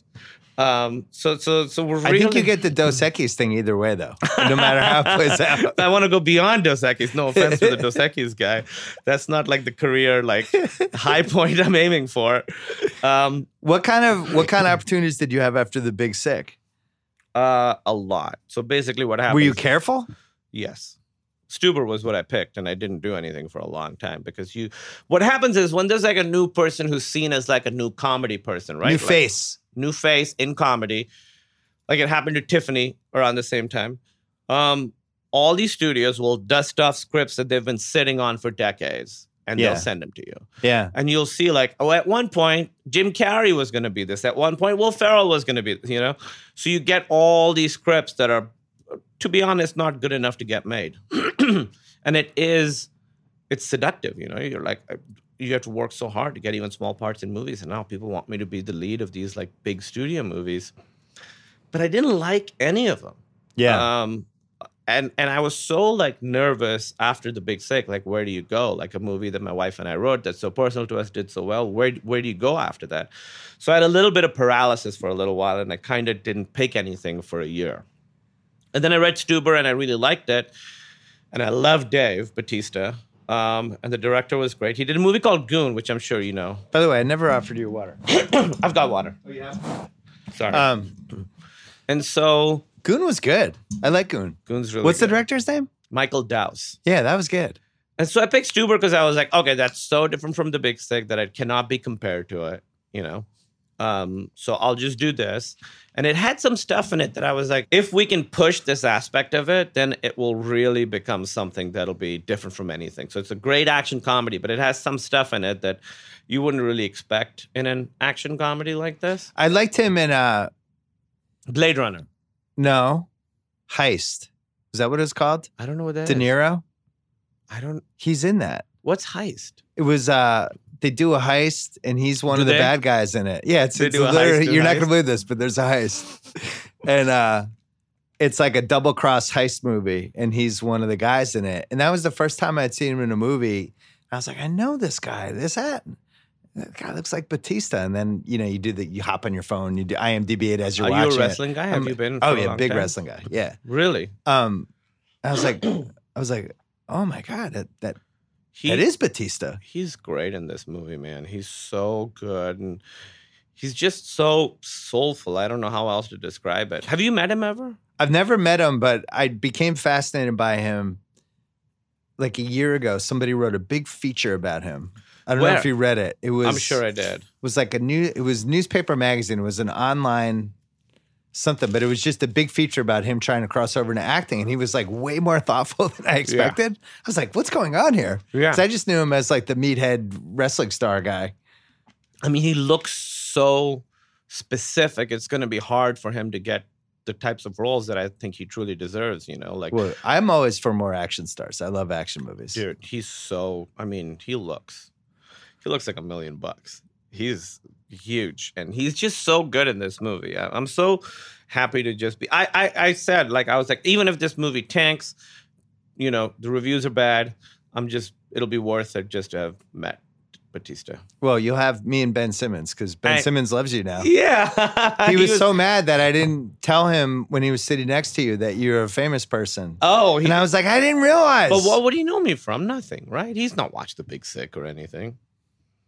No, he wouldn't know you. I was No. gonna say, if, did, did he see Silicon Valley? But I don't think he's watched that. That's If, if he did a voice on Big Mouth, he would have been really super Mm, impressed. I love that. Work show. on that one. That I you could should. be like a new hormone monster. I'm monster. friends with Kroll. Why would he yeah, not put me on? tell him you want to just be hormone something for one episode. Just episode. put me in for one episode. My son, they did like the birds and the bees talk at his school at the end of fifth grade. It was like Uh-huh. the first one, and I'm like, uh, I was like, do you want to talk about that? Do you want to talk about this before you have it? He's like, Dad, I know everything. I've seen every episode of Big Mouth. but he was dead serious. Well, That's how he found out about puberty from Nick Kroll. Have you Is seen that, that? a good thing? no. Is it good that Nick Kroll is shaping the puberty of an I entire generation? It is better that it's through a TV show and not like Nick Kroll sitting your son down to be like, you didn't like Rolling his own cigarettes. Yeah, exactly. he was rolling his own cigarettes Yeah, for a yeah, while. yeah. He he'll do it every once in a while. Um, do you, have you have you seen Big Mouth? I have. It more. To, we didn't know that he was watching it until he had watched a season and a half. I mean, it's a filthy show. It's really filthy. Mm-hmm. He was watching South Park before we realized he was watching it, and we didn't stop that in time either. So But he seems very smart and like a That's- normal, good kid. my thing is, I want my kids to have a sense of humor. Yeah. And if they have to watch this stuff three years before they would have watched it, It's that's fine. probably okay. I mean, the shit I watched when I was a kid. That's how I felt too. I watched everything. I mean, other than like porn, which Mm. I didn't get to watch until I was probably. I mean, even that was too Scram- early. there was just scrambled porn back then. yeah, you just flip channels back and forth. you You see like a green See, like nipple. a, nipple for three yeah, seconds. like a square nipple. You're like pretty sure that's a nipple. yeah. The Every- first boobs I saw was in Total Recall. Remember the girl with three boobs? the Th- three boob lady. That was the first boobs I ever saw. I've actually been in conversations with people where we argued about whether it was okay to be attracted to her. And my my angle was yes, she Yes. was attractive. I mean, of course. Yeah, the three boob lady was iconic. yeah, no, I iconic remember. 80s babe. Yeah, I remember being so confused, being like, "Oh my god, couple questions. Some things need clarifying." It's cra- it was Uh, crazy on Mars back then. a lot of radiation.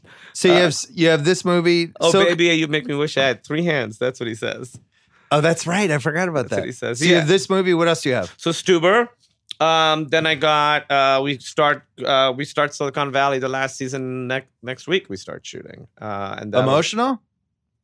yeah of course really it is emotional it's you know uh, very special job and situation never gonna have anything like that ever again uh, it was great it's great to be on a show that you would actually watch even if you weren't on it you know Well, also the the every rich guy you ever meet for the rest of your life will. oh my god I mean, all of them watch that show. yeah They're watching it like the same way doctors would watch ER and Lot- criticize the. right Oh, you'd never do a surgery that way. Uh, exactly a lot of them are terrible people spoiler alert Yeah. we've met a lot of these big tech Who could have guessed? and they uh, well here's the thing right now everyone's upset at silicon valley tech industry Yeah. And they're like they're douchebags. I'm like we've known for six years. Yeah. when we first did the pilot and we went to silicon valley to meet these people we were like oh these people fucking suck. And now you're seeing how much they suck. Like all the the facebook stuff and all that. Well, My- the thing is, if you watch Silicon Valley, it's not like the the characters who had a ton of money were these awesome people. no no. It's i mean pretty much from the get go. right. Mike Judge was trying to make a point. yeah yeah Like these are not great people. no they're assholes Yeah. yeah they're like somehow in some ways very smart like like jack dorsey the twitter guy who says he eats like one meal a day and on weekends doesn't eat at all Yeah. i don't buy that how could you live like that I had him on a pod like four months ago. I didn't ask him about that, and I should have. what was he like It was actually a really good pod, right? Yeah, he was really skinny though. I might buy it. He's re- he's really skinny. I gotta say he is skinny. But we we really went.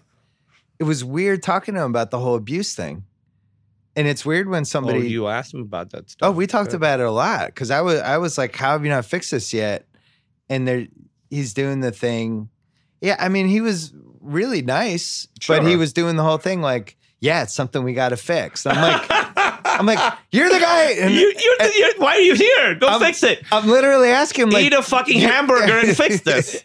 I'm like, you're the guy who can fix this. It's your thing. Yeah, yeah. I I mean, it was just so weird. I really think his brain would work better if he wasn't if he was eating on the weekends. If he'd have some chips. yeah, man. Have you had a French fry recently? They're so good. I've never. some It, wa- ideas. it was like talking to the head of a fire department as a building's burning. He's like, and be like, yeah, that building's burning. He's like, yeah, we got to do something. Yeah. And he's just kind of standing there looking at the burning building. And Well- that, it was bizarre. Well, the main thing that I've noticed, at least in my opinion, is that a lot of these tech people see themselves as see their technology as amoral. They don't think of it as whether it can be used for good or evil. They're just making technology, and however people use it is how they use it, and it has nothing to Yeah, do. they're sending it out into the world. Right. I remember I did a conference uh, a couple years ago where I was supposed to judge like these uh, apps that people had made. You know, it was a big corporation and their employees on the side would make these apps and they would have a big like contest in front of like 6,000 people. And I was one of the judges and they show like the 10 apps and what they can do. And one of them was this guy was like, look at this. It's a picture of Obama or whatever. And I have uh, 20 minutes of dialogue of him. So now give me a sentence. And you give him a sentence. And then it's a video of Obama saying these things. And people are clapping. I'm like, this is awful. Yeah. This is very, very scary. How can you not think of the obvious ethical implications of this? And now This is this is going to be next decade. It's going to be the deep fake era where The- you can basically make a porn video with any actress and it'll look like it's the I actress. You can people- fake anybody's speech. yeah, You can do anything. It's. I remember when the first deepfake thing was going around. People were like, "It's great. It's like you can watch Jennifer Lawrence have sex." I'm like, "This is. It's gonna Yeah. be horrible." Can somebody ask Jennifer Lawrence if this is great? yeah, how does she? I feel? promise she doesn't think this is great. yeah, it's it's impersonation and all that shit is going to be one of the dominant. I, I worry about the DNA. Like these people, I have all these relatives who are like, I got my DNA test. I found out I'm sixty percent Irish and forty. And it's Yeah, like, yeah, yeah. all right, but now they have your DNA. Right. We everything gets Oh. leaked left and right, and Oh. we've uh, all of our information goes everywhere. It's like, why do I want my DNA out there with It- some random fucking site? Everything goes everywhere, and I honestly don't know how we go back. Like, I think No, I think we're screwed. privacy is such an important part of a society. And if you look at societies where privacy has been like compromised at its core, I know people are like, don't use the Nazi example, but that's how the Nazi society was like. You know, people were reporting on their friends, like there was no privacy. It's the same with like a, um, you know, later. Did you see this movie, The Lives of Others? Yeah. Oh God, I love that movie. Side sidetrack. Um, Well, my question is, will privacy? Are we just heading toward a world where their privacy is like kind of irrelevant? You know, Well- like people are so deconditioned now to ce- celebrity nudity. Like when Pamela Anderson made the sex tape in 1996, I felt like that was like one of the five biggest moments of that year. that's It's like she's in a sex tape. What? yeah, Now it's like yeah, anybody could be in a sex tape. It wouldn't be a big deal. yeah. Fucking Screech was in a sex. tape. Screech was. The Obamas could be in a fucking sex tape, and it would be have be like a two day story, and it would go away. I mean, maybe the problem is that each thing that happens gets disseminated so much that that then becomes the floor. Yeah. So then the next time that happens, it's nothing. So now you, the next thing has to be like escalated a little bit, and then that becomes normal. And It's like then- wrestling. It's in, like- in wrestling, the moves became crazier and crazier, and all of a sudden you have dudes jumping off forty foot ladders and practically breaking their neck. which is what we saw Yeah, at, at WrestleMania. Because at some point you desensitize the audience where yeah, they need to. They already saw that. You got to go one right. It's one like crazy step life higher. is like a John Wick movie or Yeah. a Fast and the Furious movie. Seriously. just like now they're dragging a safe around. John Wick. He wrote. I love John Wick three. Mm. He's riding a fucking horse through Manhattan. Like Yeah, what? what and that's like forty percent of the way into the movie. Where do you go from there? it was great. Yeah, I don't. Yeah, it was great. I don't know where things are going. How many seasons should Silicon Valley have been? I think six is the right. You think it's the right number? I think so. I mean, part of it is that our deals were for six seasons. Right. So if we did a seventh one, I mean, we would make great money. Oh, Uh, so I think. but you already have the Netflix special. They're yeah, gonna give you. right. You- I gotta the two yeah, episode I comedy special. Ted, and uh, we're, Ted, we're Ted's already he's he has his algorithm told him that yeah. that we were talking about. we were this. talking about it. Well, I mean, the algorithm stuff is crazy because did you have you read these articles that came out recently about how YouTube algorithms have sort of Oh uh, yeah, That's crazy because that's really so much more like Terminator or something than, you know, we made an AI and now the AI is making us. Um, I've noticed because my son, he has you he has the YouTube where it skips the commercials. oh, so it's YouTube. You pay like six Red or ninety nine a month. Yeah. Yeah. So I use his YouTube when I go on YouTube, so I don't have to watch the commercials. And I go on there, and it's suggesting like basically wrestling videos and pranks. Great. If he can stay in that Yeah, zone, But if fine. he was, but it's also like if he was doing other stuff, I would know pretty much immediately because then the algorithm would be like, right, your son's looking at like girls on trampolines or whatever. right. I would know immediately. I would say even that is the- in the okay yeah, realm. yeah, true. Once he goes to like climate deny, whatever, you know, that stuff. yeah. Then Why is my son on the Alex Jones Sandy Hook videos? What's happening? he's commented on every Infowars video in the last three years. We've got to stop this guy. Uh, yeah, it is creepy. So, Yeah. so with Silicon Valley, did you feel like the TJ Miller stuff overshadowed the middle part of the run at all? Because it became like the dominant story with the show for like a year. Did it? Um, I felt like it. You know, I was working so hard to avoid it, to Yeah. ignore it, because it was such a part of our lives for so long um, that um, I hope not. I hope the show is remembered beyond that. But I do Oh, know. I think it will absolutely be remembered beyond that. did- It just like it did seem like it derailed the the press for it for about a year. I mean, he did three interviews in a row that were like him ripping on the show. and Yeah, on Alec. Berg. And I remember, I remember when Alec Berg is our showrunner, and Yeah. he still is, has been from the beginning. Now he's with Bill Hader too now Barry. he does yeah. Barry, which is a great show. Daddy's got a new family. Turns out he's good at stuff, Alec Berg. He's a fucking genius, man. And I remember TJ like ripping on him, and as an example, being like, I mean, he's you know he comes from the Seinfeld world, so what does he know? You mean the greatest, one of the greatest sitcoms of all the most time? iconic sitcom we've ever made. yeah, You're using that to diss him. I mean, and he did Curb. and he did Curb. Yeah, yeah, yeah. He's. I mean, you know, Alec is. I haven't met every showrunner, comedy showrunner in Hollywood, but I can't imagine one better than him. Right. He's, You're imagining he's in the upper upper echelon. he's on the he's on Mount Rushmore, and I bet other comedy showrunners who have met more people will agree. He's. I mean, the guy doesn't miss. Uh, and Do you feel like a show like that is almost like a basketball team? When is the show better when everybody is getting along and on the same page, or does it not matter? Because I, I look at like how Ky- Kyrie Irving has affected the Celtics this past year. Yeah. My beloved team that is now completely fallen apart. What's um, gonna, oh, is he still there? Well, he's gonna leave. He's gonna. Leave By the time people hear this, they'll be like, "Oh, this is so cute." oh, he's gonna leave right now. I think he's leaving at the end of June. Yeah, Wow. yeah, Um. he's going to Brooklyn. I think it goes both ways. I Yeah. think that there has to be some sort of thing. Either there has to be like deep love or there has to be maybe deep hate. Because a lot of the great stuff you hear like, oh, they hated each other. So you can sort of feel that on screen.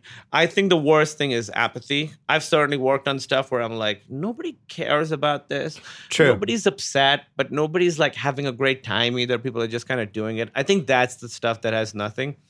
I would much rather be in an environment that's like loving and everybody. Like our show now, Yeah, last season and this season, it's like it's gross how much. Like we hang out all the time still. it's funny. I remember I wrote a column about A Rod ten years ago. uh huh.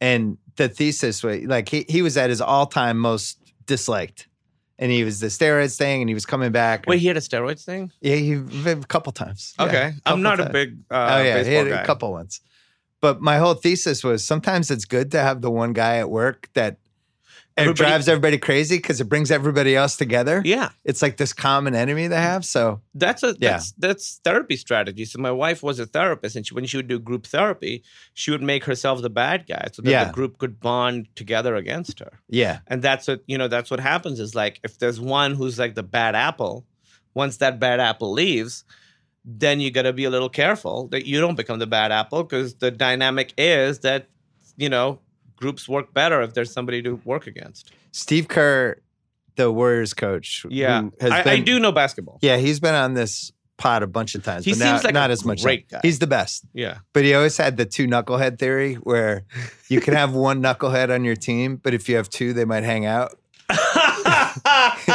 And if they're hanging out, you know, then anything can happen, and then they might they might pull the third guy in who doesn't talk well, but That's or who doesn't talk that much, but he's with those two guys. And now you have three of them. Right. That's And, what uh, Ray Romano, who's in Big Sick, had twins, and he's like, "That's the problem with twins. It's like if there's one kid who's crazy, that's fine, but once there's two, Yeah, that's an exponential. that's like increase. seven crazy kids. And I've been like, um, we have another show coming out for Apple. App- Apple's starting a streaming service. Yeah. it's called Little America. I've heard of Apple. Yeah, they you know your phones and Yeah, all that yeah, stuff. yeah. I think they make the phone app. But they're getting into the game now. Yeah, the they're getting streaming the game. And so we have a show there called Little America. Who else is involved in Little America? Uh, me, Emily, uh, Alan Yang, who That's what. That's how I knew about that. Yeah, do you know him? Yeah, I do. Yeah, and He's- uh, Lee Eisenberg is another. I'm on a basketball text thread with him. Oh, really? I'm on two. Hmm. I'm actually on two different text threads with him because one is I'm like uh he's friends with Chang, my my buddy right, Chang, right, right. Chang's great. um, and all those guys. So I we have like an Asian sports thread that I think I'm the only non-Asian on. cool, man. But like when Lin for Linsanity in the finals, like Oh, we yeah. were like, you know, Linsanity it was the He's first a- Jeremy Lin won an NBA ring. It Yeah, fe- kind of felt like it should have been a bigger deal. yeah, So it was like a running thing the whole time. I did see some pictures going around of him holding the. the It was thing. good. It was a big moment. He Yeah. fi- Linsanity finally. Yeah, hey, maybe mean, he wasn't playing, but How did he have that run what do you mean? when he oh, was with the like, Knicks? Yeah, It'll, it'll never be explained. how did that He- happen? He just got really hot for three weeks at the perfect time for the perfect team, and it all crested with uh, this Lakers game on Friday night against Kobe Bryant on ESPN, and it just felt like the biggest deal ever. And then it was just And he did what? this- He like crushed that game. he cried. He had like forty against Kobe. I remember when it was happening. People being like, "We don't know what's going on. It's not gonna last." It- people weren't like, "This guy's amazing." Yeah, yeah. I mean, were he is great. When's but- the shoe? When's the other shoe? yeah, people drop? kept waiting. What's Little America about? So, Little America is an anthology show that's based on real life stories of immigrants. So, we collected a bunch of real life stories of immigrants to America, and we made like half hour episodes on each one. And they're not really, it's not a political show. So, like, for Yeah. instance, the first episode that me and Emily and Lee Eisenberg wrote together is it's a true story about this Irani immigrant who lives in Yonkers doesn't have much money in a tiny apartment. He wants a because he had a mansion in Iran. He, so he's looking for houses, too expensive. Then he finds a piece of land for like sixty thousand dollars, and he's like, "Wow, that's so cheap. I'm gonna buy it." The problem is there's a massive rock on it, like a huge rock. And so he buys it, and the episode is just about him trying to figure out how to get this fucking rock off the property. And he goes and he looks up like the history of it because people in the past have tried to get rid of this rock, trying to Yeah. see what they know, what they've tried. It's almost like it's almost like a horror movie in the sense that like every ghost movie is kind of like a mystery. You know, you got to figure out where the ghost is from. You go look at the archives, all that shit. So that's the first episode. So it's all different immigrant stories, and it's like a mosaic of all the stories. Right. It's eight episodes. That's a good idea. Um, yeah, it's really. I'm. I don't lose focus on the horror movie that you clearly need to make if you love horror movies this much. Uh, we've my Emily and I have actually talked about it, and we have a couple premises, but I don't know yet. Oh, how- Netflix is on the phone again. they have oh my horror god, movie and a comedy special. This is great. This is the best part I've ever done. oh my god, you made fifty million dollars. I can't believe this. I just still don't know how to do a horror movie. Like, you know, rom like most movies I understand the structure, I understand Yeah. what makes them good or bad. Not to say that I can do it, but I at least understand. With horror, I feel there's like a little bit of magic that I don't understand. Like um like A something like secret sauce. Yeah, like Get Out has like a secret sauce. You should I'm just like, watch like fifty in a row over the course of three weeks and just have it infect your brain and then Yeah. figure out a plot. I feel like You horror- can do it. You I- can do this. We need more good horror movies. I we really we really do because this is should be a mission for you. horror is the only thing that when I watch, I'm not like evaluating and trying to deconstruct and break down. Other stuff, I'm always like trying to see, like, okay, so they did that. Oh, okay, so now this is gonna happen. There it is. Okay, now this happened. I still enjoy it, but um, horror I don't. But Little America, I was saying this. So uh, I found in my experience to go to what Steve Kerr said. If you're editing something, there's writing, directing, and acting, right? Yeah. If all those three things are great, amazing. If one of those three things is bad, I think you can still save it. But if two of those three things are bad, then it becomes almost impossible to fix it. So it's like basketball, shooting, rebounding, defense. You, is that you, you can you can you have to have two of the three? To at least be half decent. Yeah. Yeah. So that's that's what I've that's my theory at least. Of those three things, you can get away with two. That's a good theory. Yeah, because Um, if if there's an actor is not good, the director is good. The director will know how to get the performance out of the actor. Uh, if the script isn't good, the cast is good, and the director is good, then there'll be a pace to it, and the dir- actors will sell moments that you didn't think were there. If the script and the actors are good, even if the director's bad and just pointing at the camera, you'll get something. If You've never bad- directed, right? No, I want to. I'd love to do it. Oh, well, we'll talk to Ted. Yeah. Uh, oh my God. Another text. This was fun. Good luck with the movie. I can't wait to take my son to see it. Uh, you By the see- way, I forgot to mention to you, you, you, the wrestling fans were really mad at you at the WrestleMania. because I was holding up the big you kept holding up the sign. The guy like two rows behind me, I, I actually thought, oh, was he really upset? yeah, I was. I, I didn't because know. you didn't know because you you weren't you didn't know like some of the rules of. Oh, is that against the rules? I yeah, you're supposed now. to bring the sign up and down. Oh, but I had your back if anything was going to happen. I didn't even know you. it was you, but I was like, I'm, I'm, I got this. Guy. I remember one guy angrily being like, "What are you holding up?" And then I turned it around, and he was like, "Oh, okay." Like you were was- ha- you were so into it and so selling what your role was that it was. I think people like appreciated it. I honestly wasn't. could have gone badly though. Yeah, I didn't know that. I, I, I completely am on their side. I, I should have been more thoughtful about No, it. no, no, no. The wrestling fans are fucking snobs. It wasn't your fault. I didn't know it wasn't that. your fault. You you have to obey the rules Right. of whatever. And I you, you didn't know, but they're not generous with that. no, I, I, I'm sure you're right. Because it wasn't like you were deliberately being like, ah, fuck these people No. behind me. I honestly, you know, when we were shooting Stuber, July 12th, uh, Dave would talk about the, the career. He was like, I want to go back and do WrestleMania. And then when he he texted me months after the movie, and he was like, I, I'm gonna go get to do my retirement match, and I would love it if you would be there. And it meant so much. So you guys are buddies now. Yeah, yeah, yeah. I talk to him all the time. I feel I feel like this is leading to a tag team match where he does most of the work, but then you Yeah. come in at the end and just pin the guy. He's gonna. That's exactly what would happen. That's exactly the story. They, that's they they do that in wrestling all the time. It's the two of you. He gets hurt like ten minutes into the match. You have to go in. yeah. You're about to get beaten up, but then he rallies and comes back and saves Yeah. you, and then beats everybody up, and then you do the pin. That's exactly right. Yeah, it'll be fine. You won't get hurt. um, um, this is great though. Good luck with the movie. oh, thank you. Thank you. Appreciate it. Thank Thanks you. for having me. Thanks to ZipRecruiter. Don't forget to go to ziprecruiter.com slash BS. Thanks to WGU, an online university changing lives by changing higher education, a competency learning model that was designed specifically to fit in the lives of busy adults, about half the cost of other online universities, bachelor's and master's degrees in business, IT, teaching, and nursing. Graduates have gone on to work for leading companies like Microsoft and Amazon. Get your $65 application fee waived at wgu.edu slash BS.